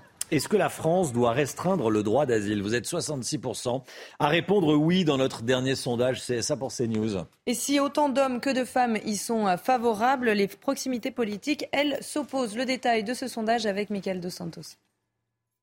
Dans ce sondage c'est News CSA, la parité est respectée. Sur les 66% de Français qui souhaitent restreindre le droit d'asile, les femmes sont aussi nombreuses que les hommes. L'écart se veut plus conséquent en fonction de l'âge des personnes interrogées. Les moins de 35 ans sont plus favorables à l'accueil des réfugiés que leurs aînés de 50 ans et plus. L'étiquette politique est également à l'origine de divergences. Près de 9 électeurs de droite sur 10 souhaitent un droit d'asile plus réduit. En 6 ans, il y a eu 600 000 demandeurs d'asile qui sont rentrés en France. Avant que, ces personnes-là arrivent en France, il faut qu'elles formulent leur demande dans euh, leur pays d'origine au sein des ambassades et des consulats euh, français. A l'inverse, la restriction du droit d'asile n'obtient pas les faveurs des électeurs de gauche. 56% d'entre eux y sont opposés. Au centre et au sein de la majorité, les avis sont moins tranchés. Qui va arriver là, c'est une, loi immigration euh, sur laquelle il va falloir qu'on soit ferme euh, tout en restant humain. Donc une loi ferme qui permette de répondre à ces problématiques-là. Et il y a également euh, ce besoin d'aller résoudre ce problème d'asile au niveau européen. La semaine dernière, Gérald Darmanin a échangé avec les ministres de l'Intérieur des États membres de l'Union européenne. L'objectif, débloquer une réforme de la politique migratoire. Elisabeth Borne, à la une du Figaro ce matin, je ne suis pas dans le commentaire, je suis dans l'action, dit la Première ministre. Gauthier Lebret, on sent que la Première ministre euh, veut rester dans l'action, donc on peut comprendre et traduire par je veux rester à Matignon. Vous traduisez très bien, euh, Romain, vous comprenez très bien le langage borne. Elle est clairement en campagne pour rester en poste. Elle ajoute baisser les bras, ce n'est pas euh, mon ADN dans les colonnes du Figaro, donc on a bien compris ce que cherchait à dire la Première ministre. Alors en plus, personne ne s'impose pour la remplacer. Emmanuel Macron n'a pas trouvé le profil qui pourrait le sortir de son impasse à l'Assemblée nationale. Et le deal avec euh, les LR semble une nouvelle fois impossible. On est plus euh, proche d'une chimère journalistique et politique que d'une réalité. Alors pendant ce temps, la Première ministre s'adresse aux électeurs de droite et à leurs représentants en consacrant une large partie de cet entretien à l'immigration, alors que la fameuse loi de Gérald Darmanin doit finir par euh, arriver et en préparation. Et évidemment, pour passer 149.3, il faudra les républicains. Alors Elisabeth Borne sera ce matin dans la Vienne pour présenter son plan ruralité. Objectif, améliorer la vie quotidienne des Français, lancer des projets de développement et pourquoi pas permettre aux plus jeunes, in fine, de passer le permis de conduire dès 17 euh, ans, là où la voiture est évidemment indispensable pour se déplacer. Mais là encore, l'enjeu est politique, puisque Marine Le Pen a fait plus de 50% des voix au second tour dans les zones rurales. C'est Elisabeth Borne elle-même qui le rappelle ce matin dans les colonnes du Figaro. Objectif donc, apporter des réponses sur le fond, que ça soit sur l'immigration ou sur la vie quotidienne des Français, puisque la Première ministre le rappelle, elle avait fait, vous vous souvenez, ce lien entre le maréchal Pétain et le Rassemblement national. Eh bien, ce matin, dans le Figaro, elle dit que le meilleur rempart contre le RN, c'est de répondre aux attentes des Français. Merci Gauthier. Voilà, Elisabeth Borne, la une du Figaro. Baisser les bras n'est pas dans mon ADN. Vous faites la même euh, traduction. Vous euh, comprenez la même chose Elle veut rester à Matignon, Jérôme Béglé? Qu'elle ait envie de rester, c'est une certitude. Après, je ne suis pas certain que ce soit elle qui ait la décision finale. Euh, changer de, de gouvernement, c'est une prérogative du président. Ce qui m'a beaucoup intéressé dans l'interview, dans c'est que mmh on voit maintenant qu'elle va s'intéresser à des questions de vie quotidienne des Français. Le passage de 18 ans à 17 ans du permis de conduire, c'est ça. Et voilà, après avoir été un peu conceptuel, là, on va être sur qu'est-ce qu'on peut faire concrètement, facilement, réglementairement, si j'ose dire, pour arrêter de casser les pieds aux citoyens. Voilà, il va y avoir des mesures pour la ruralité. Par exemple. régulièrement, les politiques tiens, se disent tiens, mais au fait, il y a des gens hein, qui habitent à la campagne. on va peut-être penser un petit peu à eux. Voilà, merci beaucoup, euh, merci beaucoup Jérôme Begley. Le calvaire de centaines d'usagers de la RATP. Pendant deux heures, ils sont restés bloqués dans des rames bondées et surchauffées du métro parisien. Oui, ça s'est passé hier en pleine heure de pointe à 19h30 sur la ligne 4. Une euh, enquête interne a été ouverte pour déterminer les causes exactes de cet incident. L'ensemble des passagers ont pu être évacués à 21h30. Le récit est signé Augustin Donadieu. Leur calvaire aura duré plus d'une heure et demie. Ces passagers de la ligne 4 du métro parisien, sous plus de 30 degrés, évacuent leurs rames les uns après les autres. Comme sortant d'un trou de souris, les voyageurs malheureux retrouvent la lumière encadrée par des agents de sûreté de la RATP. La régie autonome des transports parisiens évoque dans un communiqué un incident technique très exceptionnel ayant entraîné le blocage de cinq navettes dans les tunnels. Sur les réseaux sociaux, de nombreux passagers bloqués faisaient état d'un manque d'informations et de conditions d'attente particulièrement difficiles. Alors la RATP, on se bouge 2h10 bloqué dans les tubes de la ligne 4 et premier message au bout de 2 heures. Quel scandale. Des personnes âgées, des enfants attendent sans eau ni secours. Bloqués depuis plus d'une heure sous tunnel, rame bondée, une chaleur insoutenable et des usagers qui perdent patience. À part plusieurs malaises, les évacuations se sont faites dans le calme. Le PDG de la RATP, l'ancien Premier ministre Jean Castex, a demandé une enquête interne pour déterminer les causes de cet incident à un an des Jeux Olympiques 2024. Merci beaucoup et bonne soirée à vous. Voilà, ça a dû être compliqué, inconfortable. Oui, hein. c'est le minimum. Ah oui. oui. Bah, Moi, j'aurais, j'aurais envie de. Enfin, bref. c'est vrai que ça, doit être ça très peut arriver, ça On peut est arriver. en plus. Enfin, une heure et demie pour ouvrir les portes. euh. Oui, bah, il y a une enquête, voilà, pour comprendre ce qui s'est, euh, ce qui s'est passé. En plus, il fait extrêmement trouvé le bouton. Ils n'ont pas trouvé le bouton de- d'ouverture. Allez, euh, 8h09, restez bien avec nous. Dans un instant, Laurence Ferrari reçoit le général Paloméros. Général dans l'aérien. Général Paloméros, invité de Laurence Ferrari. À tout de suite.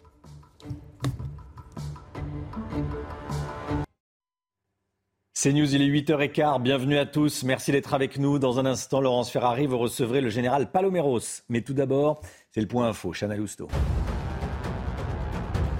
La lutte contre les déserts médicaux. L'Assemblée nationale a rejeté l'amendement visant à restreindre la liberté d'installation des médecins. Selon ce texte, pour pouvoir s'installer dans une zone déjà bien pourvue, les médecins libéraux et chirurgiens dentistes auraient dû attendre le départ d'un praticien exerçant la même spécialité. François Braun y était fortement opposé, assurant que cela aurait stigmatisé des médecins. Trois jours de deuil national en Grèce après la mort de 79 migrants à bord d'une embarcation de fortune sans gilet de sauvetage. Ils sont tous morts noyés hier. Ce bilan tragique pourrait encore s'alourdir, même si plus d'une centaine de personnes ont pu être sauvées. C'est le naufrage de migrants le plus meurtrier en Grèce depuis 2016. Et puis le Sénat va ouvrir une commission d'enquête parlementaire sur l'assassinat de Samuel Paty. La conférence des présidents du Sénat cherche à établir les failles qui ont amené à la décapitation de l'enseignant. Pendant six mois, la question du signalement et du traitement des pressions, menaces et agressions dont les enseignants sont victimes sera examinée. Et le Sénat doit se prononcer ce matin dans l'hémicycle. Laurence, votre invité ce matin, le général Paloméros. Bonjour Général. Bonjour. Merci d'être dans la matinale de CNews. On va faire le point avec vous sur cette contre-offensive ukrainienne attendue depuis des mois et qui a bien été lancée. Zelensky a, a confirmé euh, les premiers gains territoriaux. De son côté, l'armée russe affirme repousser les attaques. Que se passe-t-il réellement sur le terrain? En fait, on n'est pas, évidemment, on n'est pas au cœur de la contre-offensive, de l'offensive ukrainienne. Euh, ça serait trop simple.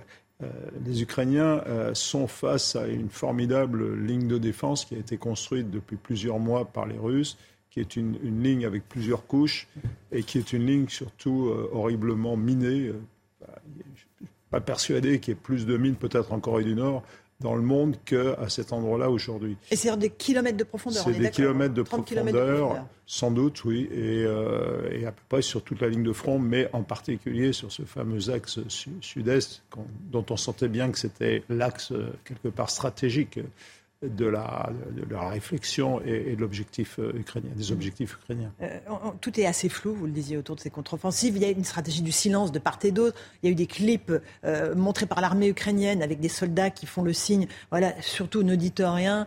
Euh, ça fait partie aussi de la stratégie de propagande?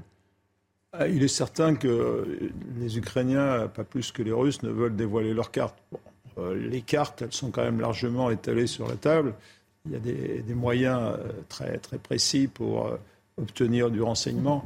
Je crois que ce qui compte surtout, c'est un peu à la fois l'esprit, euh, le volume de force qui est engagé, le type de force qui est engagé et ce qui se passe derrière, c'est-à-dire la réserve, où se trouve, où se trouve le gros de la troupe. Ça, les deux parties ont de quoi le savoir. Les Ukrainiens sont en plus aidés par les Occidentaux. Maintenant, il faut qu'ils testent, il faut qu'ils testent cette ligne de front, et on voit qu'ils sont sur plusieurs axes.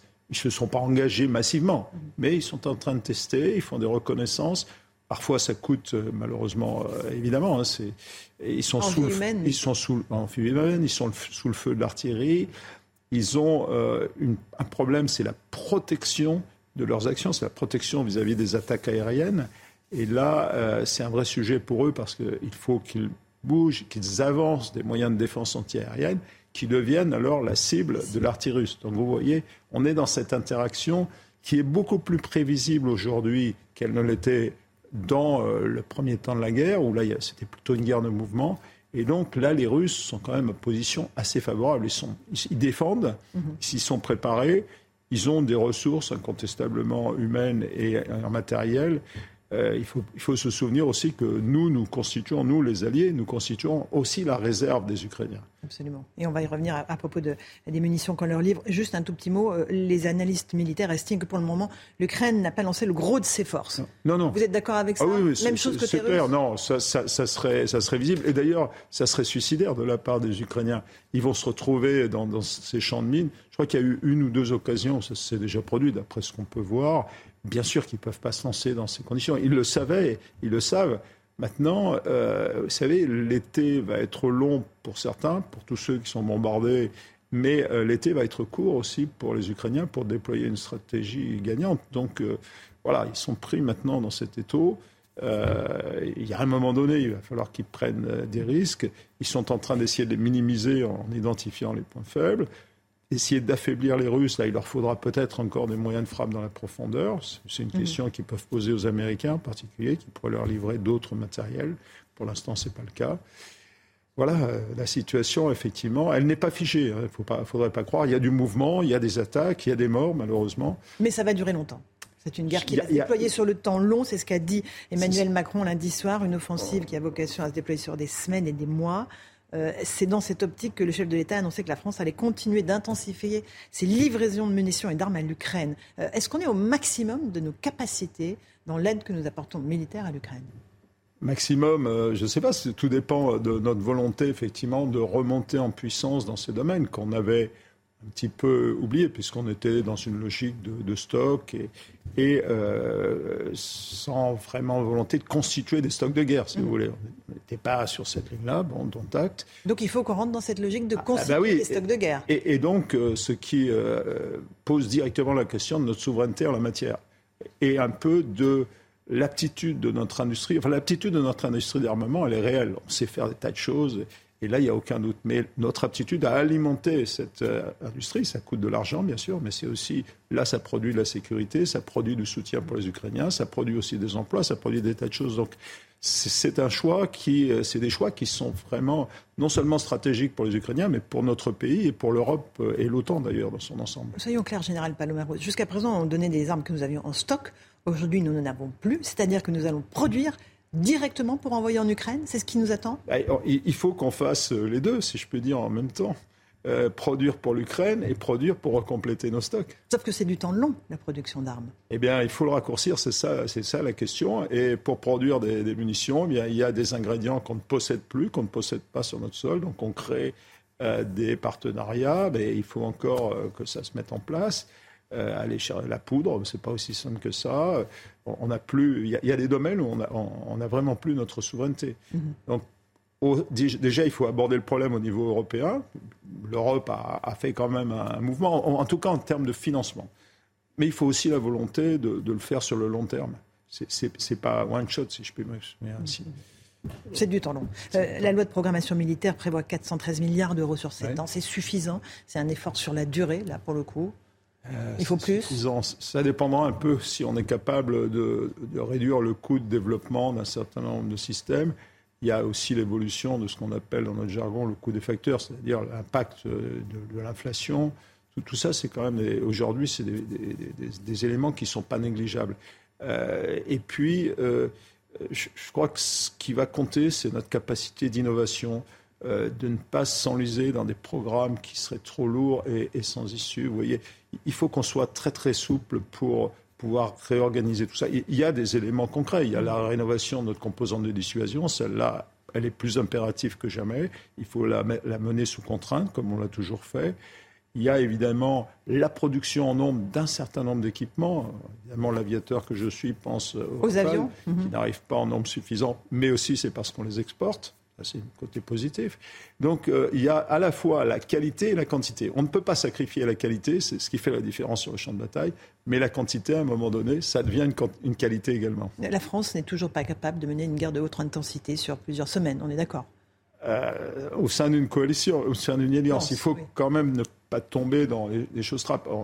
je pense qu'on n'a pas prétendu pouvoir mener une guerre de haute intensité euh, contre une grande puissance. C'est pas ça notre stratégie. On a la dissuasion nucléaire d'un côté, on a une alliance, mais au sein de cette alliance, on doit tenir notre rôle. Or, la France, après les Américains, avec les Allemands peut-être, et la Grande-Bretagne, reste le grand pays de l'alliance. Mmh. Donc il faut qu'on soit capable de tenir cette, position. Autour de l'OTAN, justement, euh, le sommet de Vilnius va se tenir au mois de juillet, qui réunit les alliés. Euh, est-ce qu'il y a une... Euh, il faut clarifier les missions de l'OTAN. Est-ce qu'il y a une petite confusion qui n'est pas entretenue aujourd'hui par le secrétaire général de l'OTAN sur le fait que nous, l'OTAN n'est pas en guerre contre la Russie? Oui, l'OTAN ne fournit pas en tant que telle, l'organisation en tant que telle ne fournit pas des équipements. Il y a, il y a un certain nombre d'accords entre l'Ukraine et l'OTAN pour la formation, y compris pour l'échange d'informations, des AWACS de l'OTAN qui peuvent donner des informations. Ça, ça c'est prévu. Mais attention, l'OTAN n'est pas en guerre contre la Russie. L'OTAN, sa mission, c'est de protéger les 31 pays, puisque la Finlande a rejoint aujourd'hui, peut-être la Suède demain, les protéger contre toute forme d'agression euh, armée, euh, dissuader, prévenir et, si nécessaire, intervenir si l'un des pays est attaqué. C'est ça et ça doit rester ça. Donc toute confusion en la matière pourrait être interprétée et utilisée par M. Poutine pour justifier, par exemple, le déploiement, mais ça c'est déjà fait, d'armes nucléaires tactiques en Biélorussie.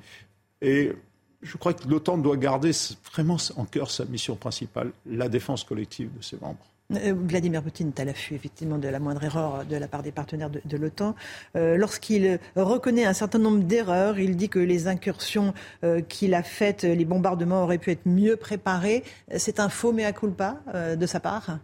Oui, c'est parce qu'il bon, sent bien qu'il doit lâcher un petit peu de l'Est, qu'il ne peut pas utiliser la, langue de bois en permanence, donc il, lâche comme ça bien ce qui apparaît aux yeux de tout le monde. Les blogueurs russes le font bien avant et mieux que lui. Euh, Monsieur Prigogine s'en charge aussi. Il est bien obligé d'accompagner le mouvement, mais dans la foulée, il assène aussi des contre-vérités sur les pertes ukrainiennes et des choses comme ça. Donc c'est une manière aussi de faire passer un autre message qui lui. Mais c'est normal. En temps de guerre, là, pour le coup, euh, on ne peut que s'attendre à ça. C'est logique. Euh, personne ne va admettre réellement le niveau de ses pertes, bien sûr et ni euh, l'état réel de la situation. Euh, cette guerre en Ukraine fait bouger les lignes au sein même de, l'Europe. Euh, on, voit des, alliances se former. On voit la Pologne qui prend un rôle prépondérant, très soutenu par les États-Unis. Et il y a aussi l'Allemagne qui vient de sortir sa première stratégie de sécurité depuis la Deuxième Guerre mondiale. C'est un programme très ambitieux aussi, avec des milliards d'euros à la clé. Qu'est-ce que ça veut dire, cette stratégie allemande? De ben, On, l'attendait. On a eu, c'était un peu dans dans le désordre, enfin, si je peux m'exprimer ainsi. L'Allemagne a annoncé il y a, un an à peu près qu'elle allait euh, investir massivement 100 euh, milliards d'euros. Mhm. Euh, et évidemment, tout le monde s'est demandé, bon, c'est pas fait que pour l'Ukraine, qu'est-ce qui se passe? Et en fait, cette avance euh, correspond à, cette idée de développer une véritable stratégie, ce qui n'a pas été fait, vous, l'avez rappelé, depuis la Deuxième Guerre mondiale. Et cette stratégie de sécurité, il faut la regarder de très près parce que d'abord, elle est, très large, elle ne, se concentre pas uniquement sur la défense et la sécurité au sens propre du terme, elle couvre tous les domaines qui, de près ou de loin, euh, touchent à, la sécurité de, des, de, des Allemands. Euh, la cybersécurité, elle parle de l'espace, elle parle de l'interaction entre les différents services, les renseignements et tout ça.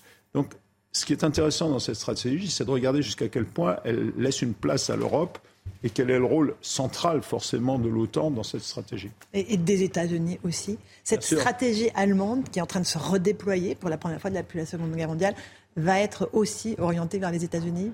Elle, ne peut qu'être orientée vers les États-Unis. On sait l'attachement des, Allemands euh, vis-à-vis des États-Unis, euh, elle va euh, incontestablement identifier la Russie comme étant le risque, la menace principale, mais d'après ce qu'on sait, elle va aussi identifier la Chine comme étant non seulement un compétiteur, mais un risque imminent. Ça, ça, ça engage aussi l'Union européenne. Donc. Bah, ça engage quelque part l'Union européenne et Et, euh, on sent bien peut-être aussi euh, la patte américaine, puisque on sait que ça, c'est l'affrontement sino-américain, c'est le, grand défi du XXIe siècle. Euh, à quand la fin de la guerre, général Paloméros? Personne, évidemment, n'est capable de le prédire, mais il faut envisager là encore des mois et des mois de situation figée. Est-ce qu'il y a des garanties de sécurité qu'on peut envisager pour peut-être commencer à négocier, ou est-ce que c'est vraiment pas le temps?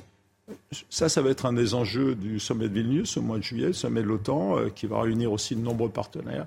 C'est de se dire, bon, maintenant, à partir de là, quelle que soit finalement euh, l'issue de la guerre euh, et les frontières surtout futures de l'Ukraine, en espérant qu'elles soient le plus larges possible, comment va-t-on préparer peut-être l'intégration de l'Ukraine à l'OTAN, mais surtout ce qui va se passer entre ce moment où, la guerre va s'arrêter et le, moment où je dirais que les, positions seront assez matures pour accepter que l'Ukraine fait partie de l'OTAN. Et ça, euh, ça fait partie des négociations avec la Russie. Évidemment, M. Poutine ne l'entend pas de cette oreille. Donc il faudra l'amener à cette, à cette situation et à un moment donné décider. À votre connaissance, il y a des négociations qui sont en cours actuellement avec la Russie ou plus du tout? Tout est gelé par la contre-offensive J'ai du mal à l'imaginer. Euh, les armes euh, euh, ont toujours la parole et je crois que tant qu'il n'y aura pas eu un déséquilibre provoqué par les uns ou les autres, je pense que les négociations n'avanceront pas. Ça ne veut pas dire qu'il ne faut pas essayer, mais il faut souligner combien, puisque vous parliez du temps, combien cet été va être long pour les uns et court pour les autres. Parce que quand la fenêtre euh, de tir, entre guillemets, va se refermer après l'été, on arrivera à des périodes plus difficiles, euh, là, il sera encore plus difficile de manœuvrer. Donc, euh, la situation qui sera celle à la fin, mettons, du mois de septembre, mhm. je pense que les Ukrainiens auront beaucoup de mal à la faire bouger. Merci beaucoup, Général Paloméros, d'être venu faire le point chez nous sur CNews, sur cette guerre en Ukraine et cette contre-offensive ukrainienne. Merci à vous. Merci à vous, à vous, Romain Desarmes, pour la suite de la matinale. C'est News, il est 8h30. Merci d'être avec nous. Merci à vous, Laurence Ferrari, et à votre invité, le général Paloméros. L'équipe est là. On est avec Chanel Housteau, on est avec Gauthier Lebret. Alexandra Blanc est avec nous et le MIC est Guillot. On va parler euh, de cette disparition inquiétante, celle de Karine Esquivillon, disparue depuis le 27 mars dernier. Son mari, Michel Plial, est en garde à vue depuis hier matin. Il est en garde à vue. Euh, à La Roche-sur-Yon, à la gendarmerie de La Roche-sur-Yon. Et on est en direct à présent avec Adélaïde, la sœur de Karine Esquivillon. Bonjour madame et merci d'être euh, en direct avec nous dans la matinale de, CNews. Merci d'avoir choisi CNews pour parler ce matin. J'imagine votre angoisse. Euh, vous voulez retrouver votre, euh, votre sœur. Selon vous, pour être très clair, votre sœur Karine n'a pas disparu volontairement. Bonjour, merci. Non, je l'ai jamais pensé euh, tel que ça a été expliqué par Michel. J'ai, voilà, ça m'a toujours paru euh, euh, très très bizarre, pas pas clair et ne ressemblant pas du tout à ma sœur. Ce départ précipité en plein après-midi ne lui ressemble pas. Michel Pial, il faut le, rappeler, présumé innocent. Que dire de lui? Comment est-ce que vous le présenteriez? Michel, euh, bon, c'est quelqu'un de, de, communicant, sociable, euh, avec qui j'ai jamais eu de, voilà, de, soucis particuliers personnellement. Euh, après, je le connais pas, je le connais pas plus que ça. Dans, le fond, je le connais pas plus que ça. Je m'aperçois, surtout quand j'entends un profil qui se dessine concernant, je, je, je, suis accablée, je suis, je, je comprends pas et et voilà, c'est mystérieux pour moi. Je découvre beaucoup de choses euh, avec tout ça au milieu de, voilà, de, toute cette affaire et j'en suis bouleversée, bien sûr. Mais on l'imagine, on l'imagine aisément. Dans quel état vous vous trouvez d'ailleurs? Oh, je suis, je suis, c'est un grand, un cauchemar sans fin. Voilà, c'est une sensation de, un poids, euh, une contrariété immense et une profonde inquiétude, un grand désarroi. C'est difficile, difficile, très difficile. Quand est-ce que vous avez eu un dernier contact avec votre sœur? Vous ne vous voyiez plus beaucoup, mais vous étiez souvent en ligne ensemble. Oui, on s'appelait, on avait beaucoup de contacts par téléphone, avec des périodes plus ou moins, voilà, des fois des petits moments de calme. Euh, mais bon, voilà, on se on communiquait par, euh, par SMS, on se téléphonait, ça pouvait être euh, un petit moment sans s'appeler, puis après on s'appelait trois, quatre fois la même semaine. Enfin, voilà, on est, hmm. chacune nos, voilà, nos occupations. On s'appelait pas tous les jours, mais on est des sœurs très liées et on s'aime beaucoup et voilà. Qu'est-ce qu'elle vous avait dit ces derniers temps? Les dernières fois que vous l'aviez au téléphone Qu'est-ce qui la tracassait ou pas? Quelles étaient ses joies, ses non, Rien. Elle me confiait rien sur ses tracas, son intimité, euh, ses éventuels soucis avec Michel. Euh, elle m'avait même pas annoncé cette séparation. Donc euh, voilà, peu de choses. On parlait de, nos activités chacune, personnelles, mais pas de choses, voilà, pas de, voilà, pas de choses personnelles la concernant. Elle me confiait pas rien de particulier. Comment est-ce que vous avez appris la disparition de votre sœur? Qui vous l'a appris? Son fils aîné, Thomas, le, 31, le 31 mars. Thomas m'a appelé pour me m'informer que, que sa maman, que, que, ma sœur avait disparu euh, ce, le, 27, euh, le 27 mars. Quatre jours après sa disparition? Oui, moi je l'ai appris quatre jours après. Par Thomas, qui venait de l'apprendre, par son frère, qui venait de l'apprendre également. C'est beaucoup, quatre jours Oui, oui, ça m'a semblé beaucoup. Je n'ai pas compris, j'ai même cru mal comprendre. Et oui, quatre jours, quatre jours après. Les gendarmes vous ont questionné? Oui, oui, oui, j'ai été auditionnée, bien sûr. Qu'est-ce qu'ils vous ont demandé? Qu'est-ce que vous leur avez dit? Qu'est-ce que quel type de questions ils vous ont posé Oh bah écoutez, euh, des tas de questions. Hein, ça dure euh, un certain temps et il y a ce qu'on peut rajouter aussi, donc je ne peux pas vous dire comme ça, mais bon, tout un, voilà, beaucoup de questions euh, sur ma sœur, sur euh, tout ce que je pouvais savoir, notre relation, euh, tout ce que je pouvais savoir sur le couple, voilà, son quotidien, comment elle était avant de le connaître, au début de la relation, la relation évoluant, la famille qui s'agrandit, les, les difficultés qu'ils ont traversées Enfin voilà, des tas de beaucoup, beaucoup de questions. Sur la personnalité de, votre sœur, elle est comment? C'est quelqu'un de, de calme, d'accueillante, de, généreuse. C'est une personne douce, très, très aimante. Hein. C'est vraiment euh, une mère poule. Ça, c'est vrai qu'elle était très, euh, elle est très, très proche de ses enfants. Euh, voilà, elle se donne beaucoup de mal pour sa famille. Enfin, c'est une personne passionnée vraiment passionnée et très gentille. Et très gentille.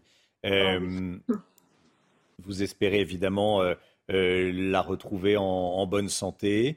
Vous, vous, lui, vous cherchez à, la retrouver. Comment vous, comment vous passez vos, vos journées? Vous, vous, vous, cherchez à la voir? Vous, vous mettez des messages sur les réseaux?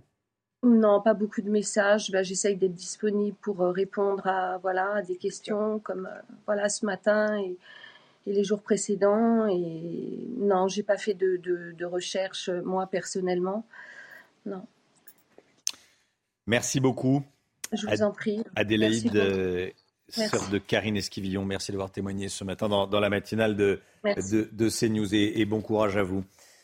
À plus de 70 ans, un couple est contraint de vivre dans sa voiture. La situation dure maintenant depuis plus d'un an, Chana. Hein. Oui, ils ont été expulsés de leur dernière euh, location. Le logement était insalubre, mais le propriétaire refusait de faire des travaux. Une quinzaine d'habitants se mobilisent pour trouver une solution. Reportage de Laure Para et de Sandra Chambaud. À 74 et 71 ans, Alain et Gisèle sont contraints de dormir dans leur voiture depuis 14 mois. Jusqu'en avril 2022, ils occupaient un logement insalubre près de Nîmes. J'ai fait une erreur. Mon propriétaire voulait pas faire les travaux. J'ai refusé de le payer. Il a eu la loi avec lui. C'est lui qui a gagné. À ma femme, je lui mets un drap pour qu'elle puisse dormir comme il faut à cause des lumières. Et moi, je suis là, mais je m'endors par à coup parce que j'ai peur qu'il nous arrive quelque chose. Avec une retraite de 1200 euros par mois à deux, le couple de septuagénaires peine à se reloger. Vous voyez ça C'est la demande, le renouvellement de demande de HLM. Malheureusement, comme j'ai été expulsé, je vais être honnête, trois fois, mais les bailleurs sociaux n'ont plus confiance en moi. Ils appellent alors le 115 et se retrouvent déplacés d'hôtel en hôtel. Et l'assistante sociale de la Croix-Rouge nous fait comme ça, je vous ai trouvé un hébergement. Ben, je dis, c'est bien, maison de retraite. Je dis, non mais ça va pas. Garé sur le parking de la mairie de Vauvert dans le Gard, il s'organise grâce à la solidarité d'une quinzaine d'habitants, comme Corinne. C'est inadmissible de laisser des personnes qui ont euh, des personnes âgées comme ça dans la, la rue en plus et qui ne sont pas vraiment aidées. Alain a un seul rêve aujourd'hui, offrir un toit à sa femme pour fêter son anniversaire en août prochain. Un drame au large de la Grèce. Trois jours de deuil national ont été décrétés en Grèce après la mort de 79 migrants à bord d'une embarcation de fortune sans gilet de sauvetage. Ils sont euh, tous morts noyés hier. Un drame causé une nouvelle fois par des passeurs de migrants qui ont euh, fait monter tous ces, toutes ces victimes sur ce, bateau sans leur fournir des, des gilets de sauvetage. hein. Et ce bilan tragique pourrait encore euh, s'alourdir, même si plus d'une centaine de personnes ont pu être sauvées. Le récit de Mathilde Ibanez.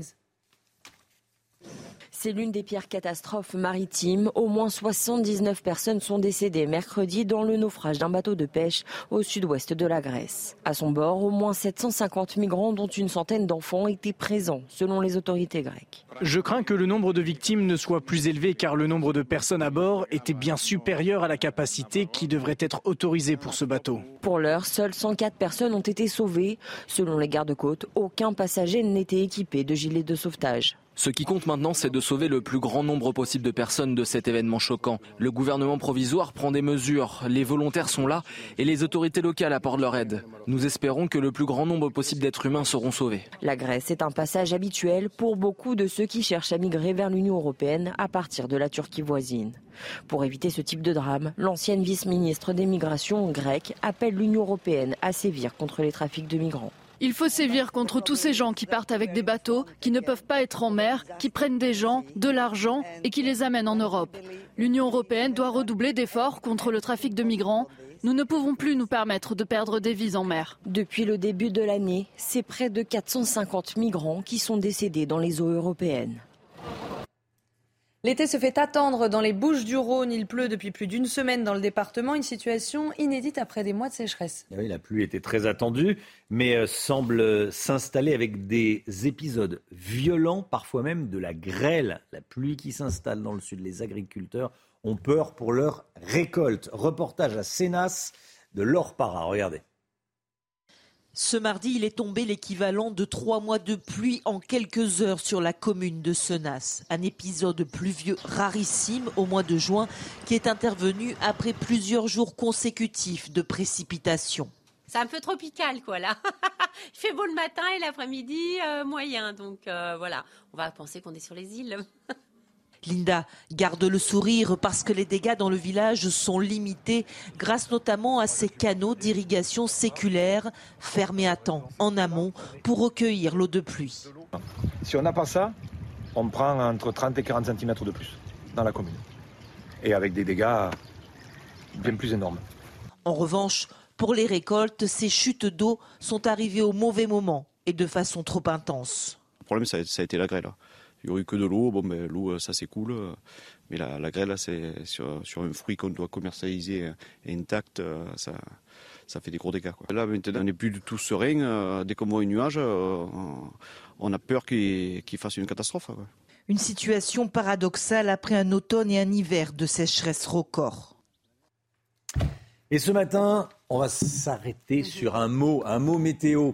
Avec vous, Alexandra Blanc. Anticyclone, on en parle depuis plusieurs semaines, on l'entend souvent ce mot, l'anticyclone, Oui. qui est actuellement situé sur les îles britanniques. Alors concrètement, Alexandra, quel est le rôle de l'anticyclone Petit 1 et petit 2, est-ce qu'il est toujours synonyme de beau temps? Très bonne question, mon cher Romain. Alors, euh, premièrement, qu'est-ce qu'un anticyclone? Eh bien, c'est tout simplement un champ de haute pression, c'est-à-dire qu'au-delà de 1013 hectopascales, on parle de haute pression. Et donc, conséquence, vous allez le voir ici, eh bien, l'anticyclone se forme et donc les vents tournent dans le sens des aiguilles d'une montre. Donc, 1000 1010 hectopascales, 1015 et petit à petit 1025, c'est-à-dire que le temps sera vraiment euh, très calme calme et souvent ensoleillé. Alors vraiment, votre deuxième question, est-ce que l'anticyclone est synonyme de beau temps? La réponse est ça dépend. Ça dépend évidemment de la saison, puisqu'en hiver, l'anticyclone a tendance un petit peu à plaquer les nuages au sol. On a un temps très brumeux, très nuageux, mais sans précipitation. Donc vraiment un ciel parfaitement, particulièrement bas. En revanche, l'anticyclone d'été a tendance à nous apporter du beau temps et de la chaleur. Donc vraiment, selon euh, la saison, l'anticyclone n'est pas le même. Mais ce dont on est sûr, c'est que l'anticyclone, c'est euh, le contraire de la perturbation et de la dépression. Donc le temps reste calme, même si ça reste nuageux. La météo, euh, c'est simple avec vous, hein, Alexandra. Mhm. Demain, on parlera de tramontane. Qu'est-ce que la tramontane Qu'est-ce que la tramontane? Merci Alexandra. Le, la santé, tout de suite avec le docteur Brigitte Millot. Ce programme vous est proposé par Trontal, le vermifuge appétant en forme d'os.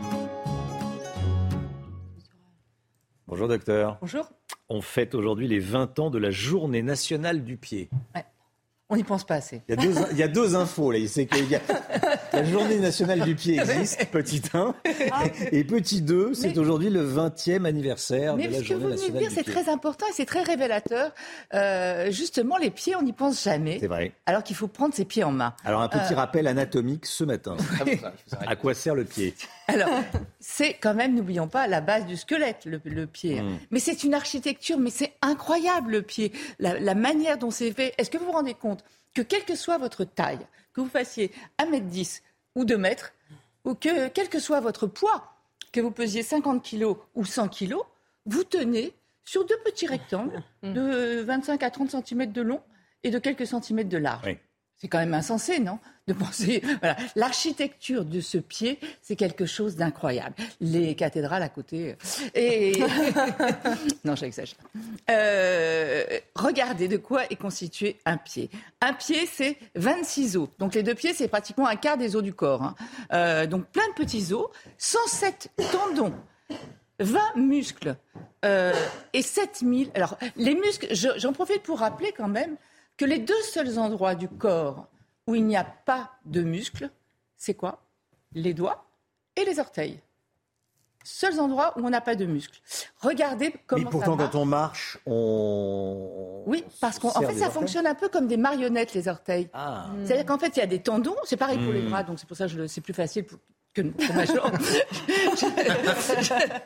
il y a des tendons comme ça, et ce sont les tendons qui font bouger les doigts. Et ce sont les tendons qui vont faire. On va regarder ça, vous allez voir sur une image. Vous voyez, en rouge, ce sont les muscles. Hmm. On voit bien qu'au niveau des orteils, zéro muscle. en revanche, en blanc, ce sont les tendons.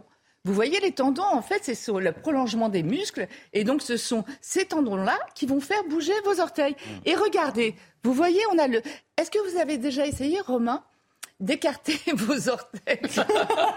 Non, mais écarter entre le gros et les quatre autres, on y arrive. Mais écarter les, les autres, on n'y arrive pas. Ah, Pourquoi J'essaye dans la, chaussure. Réponse. la, réponse, la réponse en image. Vous voyez, c'est le même un tendon qui va au gros orteil hmm. et c'est le même tendon pour les quatre autres. Donc on n'arrive pas à écarter les, les, autres. Effectivement. Voilà. Maintenant que vous le dites. donc effectivement. On peut pas mettre les doigts de pied en les éventail. orteils en éventail, finalement, on peut pas. Et donc voilà. Et, je vous le disais, 7200 terminaisons nerveuses. C'est pas pour rien que c'est chatouilleux les pieds, la plante des pieds. Mais pourquoi ces terminaisons nerveuses? Mais c'est essentiel de prévenir notre cerveau en permanence pour savoir si euh, c'est dur, si c'est mou, si c'est euh, chaud, si c'est froid, etc. Il faut, il faut le connaître, il faut tenir là-dessus, il faut être renseigné pour tout ce qui se passe. Et là, la peau, l'épiderme est dix fois plus épais euh, au niveau des pieds que n'importe où ailleurs sur le corps. Dix fois plus épaisse. Pourquoi? C'est normal, parce que on, marche dessus. Hmm. Euh, une, beaucoup plus de graisse au niveau du pied qu'ailleurs, pas, pas, que partout, hein, mais pas mal de graisse au niveau du pied pour servir d'amortisseur. Une densité de glandes sudorales très importante de la transpiration. C'est pour ça qu'on a les pieds poites. Les, oui, c'est pas, grave. Euh, Certains, euh, oui, ont une... la, densité normalement des glandes sudorales sur le corps, c'est à peu près 200 glandes par centimètre carré. Et au niveau de la plante des pieds et de la paume des mains, c'est 600 glandes par centimètre carré. Pourquoi? Pour l'adhérence, pour tenir, ou pour la préhension. Donc voilà pourquoi on transpirait. Et seul endroit du corps pareil où il n'y a pas de poils, et, ça fait sens, parce que s'il y avait du poil, l'adhérence, ben, ça se ferait plus, surtout en transpirant. Euh, est-ce que vous, puisque pour les mains c'est pareil, est-ce que vous imaginez essayer d'enfiler le, le fil dans le chat d'une aiguille avec des poils C'est pas, pas possible. Donc il y a énormément de glandes sudorales, pas de poils. Euh, voilà, donc pour l'anatomie, euh, voilà ce qu'on peut dire. Ce qui est important dans cette journée, c'est de comprendre qu'aujourd'hui, il faut montrer ses pieds, il faut s'en occuper, il faut les chouchouter. Mais oui, parce que c'est tellement important. Je ne sais pas si vous avez déjà eu des, problèmes de pieds. C'est, non, je me suis cassé la jambe et je m'étais aperçu à, ce, à cette occasion euh, l'importance de effectivement de vous parliez du poids tout à l'heure tout notre poids repose sur une cheville qui est assez fine quoi 60, euh, entre 50 et plus c'est incroyable, hein. Et c'est une, de la haute technologie. Oui. aussi, j'en profite puisque c'est hmm. bientôt l'été. Le meilleur moyen pour avoir une bonne circulation sanguine, c'est de marcher avec de l'eau jusqu'à mi-cuisse, le long comme ça des plages. Ah, Il y a toute l'éponge veineuse comme ça qui fait remonter ah le sang, euh, qui est sur la plante des pieds. Enfin voilà. Donc il faut absolument profiter de cette journée pour montrer euh, vos pieds au podologue. Le podologue, on devrait y aller régulièrement. C'est essentiel d'aller voir un podologue. Et d'ailleurs, j'en profite aussi pour vous donner. Vous savez que c'est le moment de la libération des pieds en ce moment. C'est-à-dire qu'en fait, on va quitter nos meilleurs ennemis, les chaussures. Je dis meilleurs ennemis parce que euh, c'est l'été. L'été, on Il faut bien se protéger, il faut bien mettre des chaussures, mais d'un autre côté, c'est quand même un peu un carcan. Mmh. Euh, J'en profite aussi pour dire que pour acheter les chaussures, allez-y en fin de journée, au moment où le pied est le plus gonflé. Et surtout, n'écoutez pas les vendeurs ou les vendeuses qui vont vous dire quand vous êtes un peu mal, vous inquiétez pas, votre pied va s'habituer. C'est pas au pied de s'habituer à la chaussure, c'est à la chaussure de s'habituer au pied. Donc allez-y en fin de journée. Autre petit conseil, en ce moment, le problème, c'est quoi? La peau sèche, dès qu'on met des sandalettes, etc. Ah, j'en profite aussi. Ennemi du pied, tongs. On oublie les tongs. Je suis désolée. Je sais que Chana adore les tongs. Ennemi du bon goût aussi. Hein. c'est très mauvais pour les pieds. Le pied va, les orteils se mettent en griffe comme ça pour retenir le pied. C'est plat. Euh, la peau est sèche, le, le talon est sec, est sec. Regardez, petit conseil pour terminer. Euh, je sais que je suis un peu longue, mais ah oui. ça c'est un peu ragoûtant. Mm. Voilà, c'était juste pour vous montrer le, le pied, le talon sec qui se fendille, etc. Vous savez ce que vous faites? Vous le faites pendant deux ou trois jours et je vous assure, ça marche très bien. Vous faites un petit bain de pied.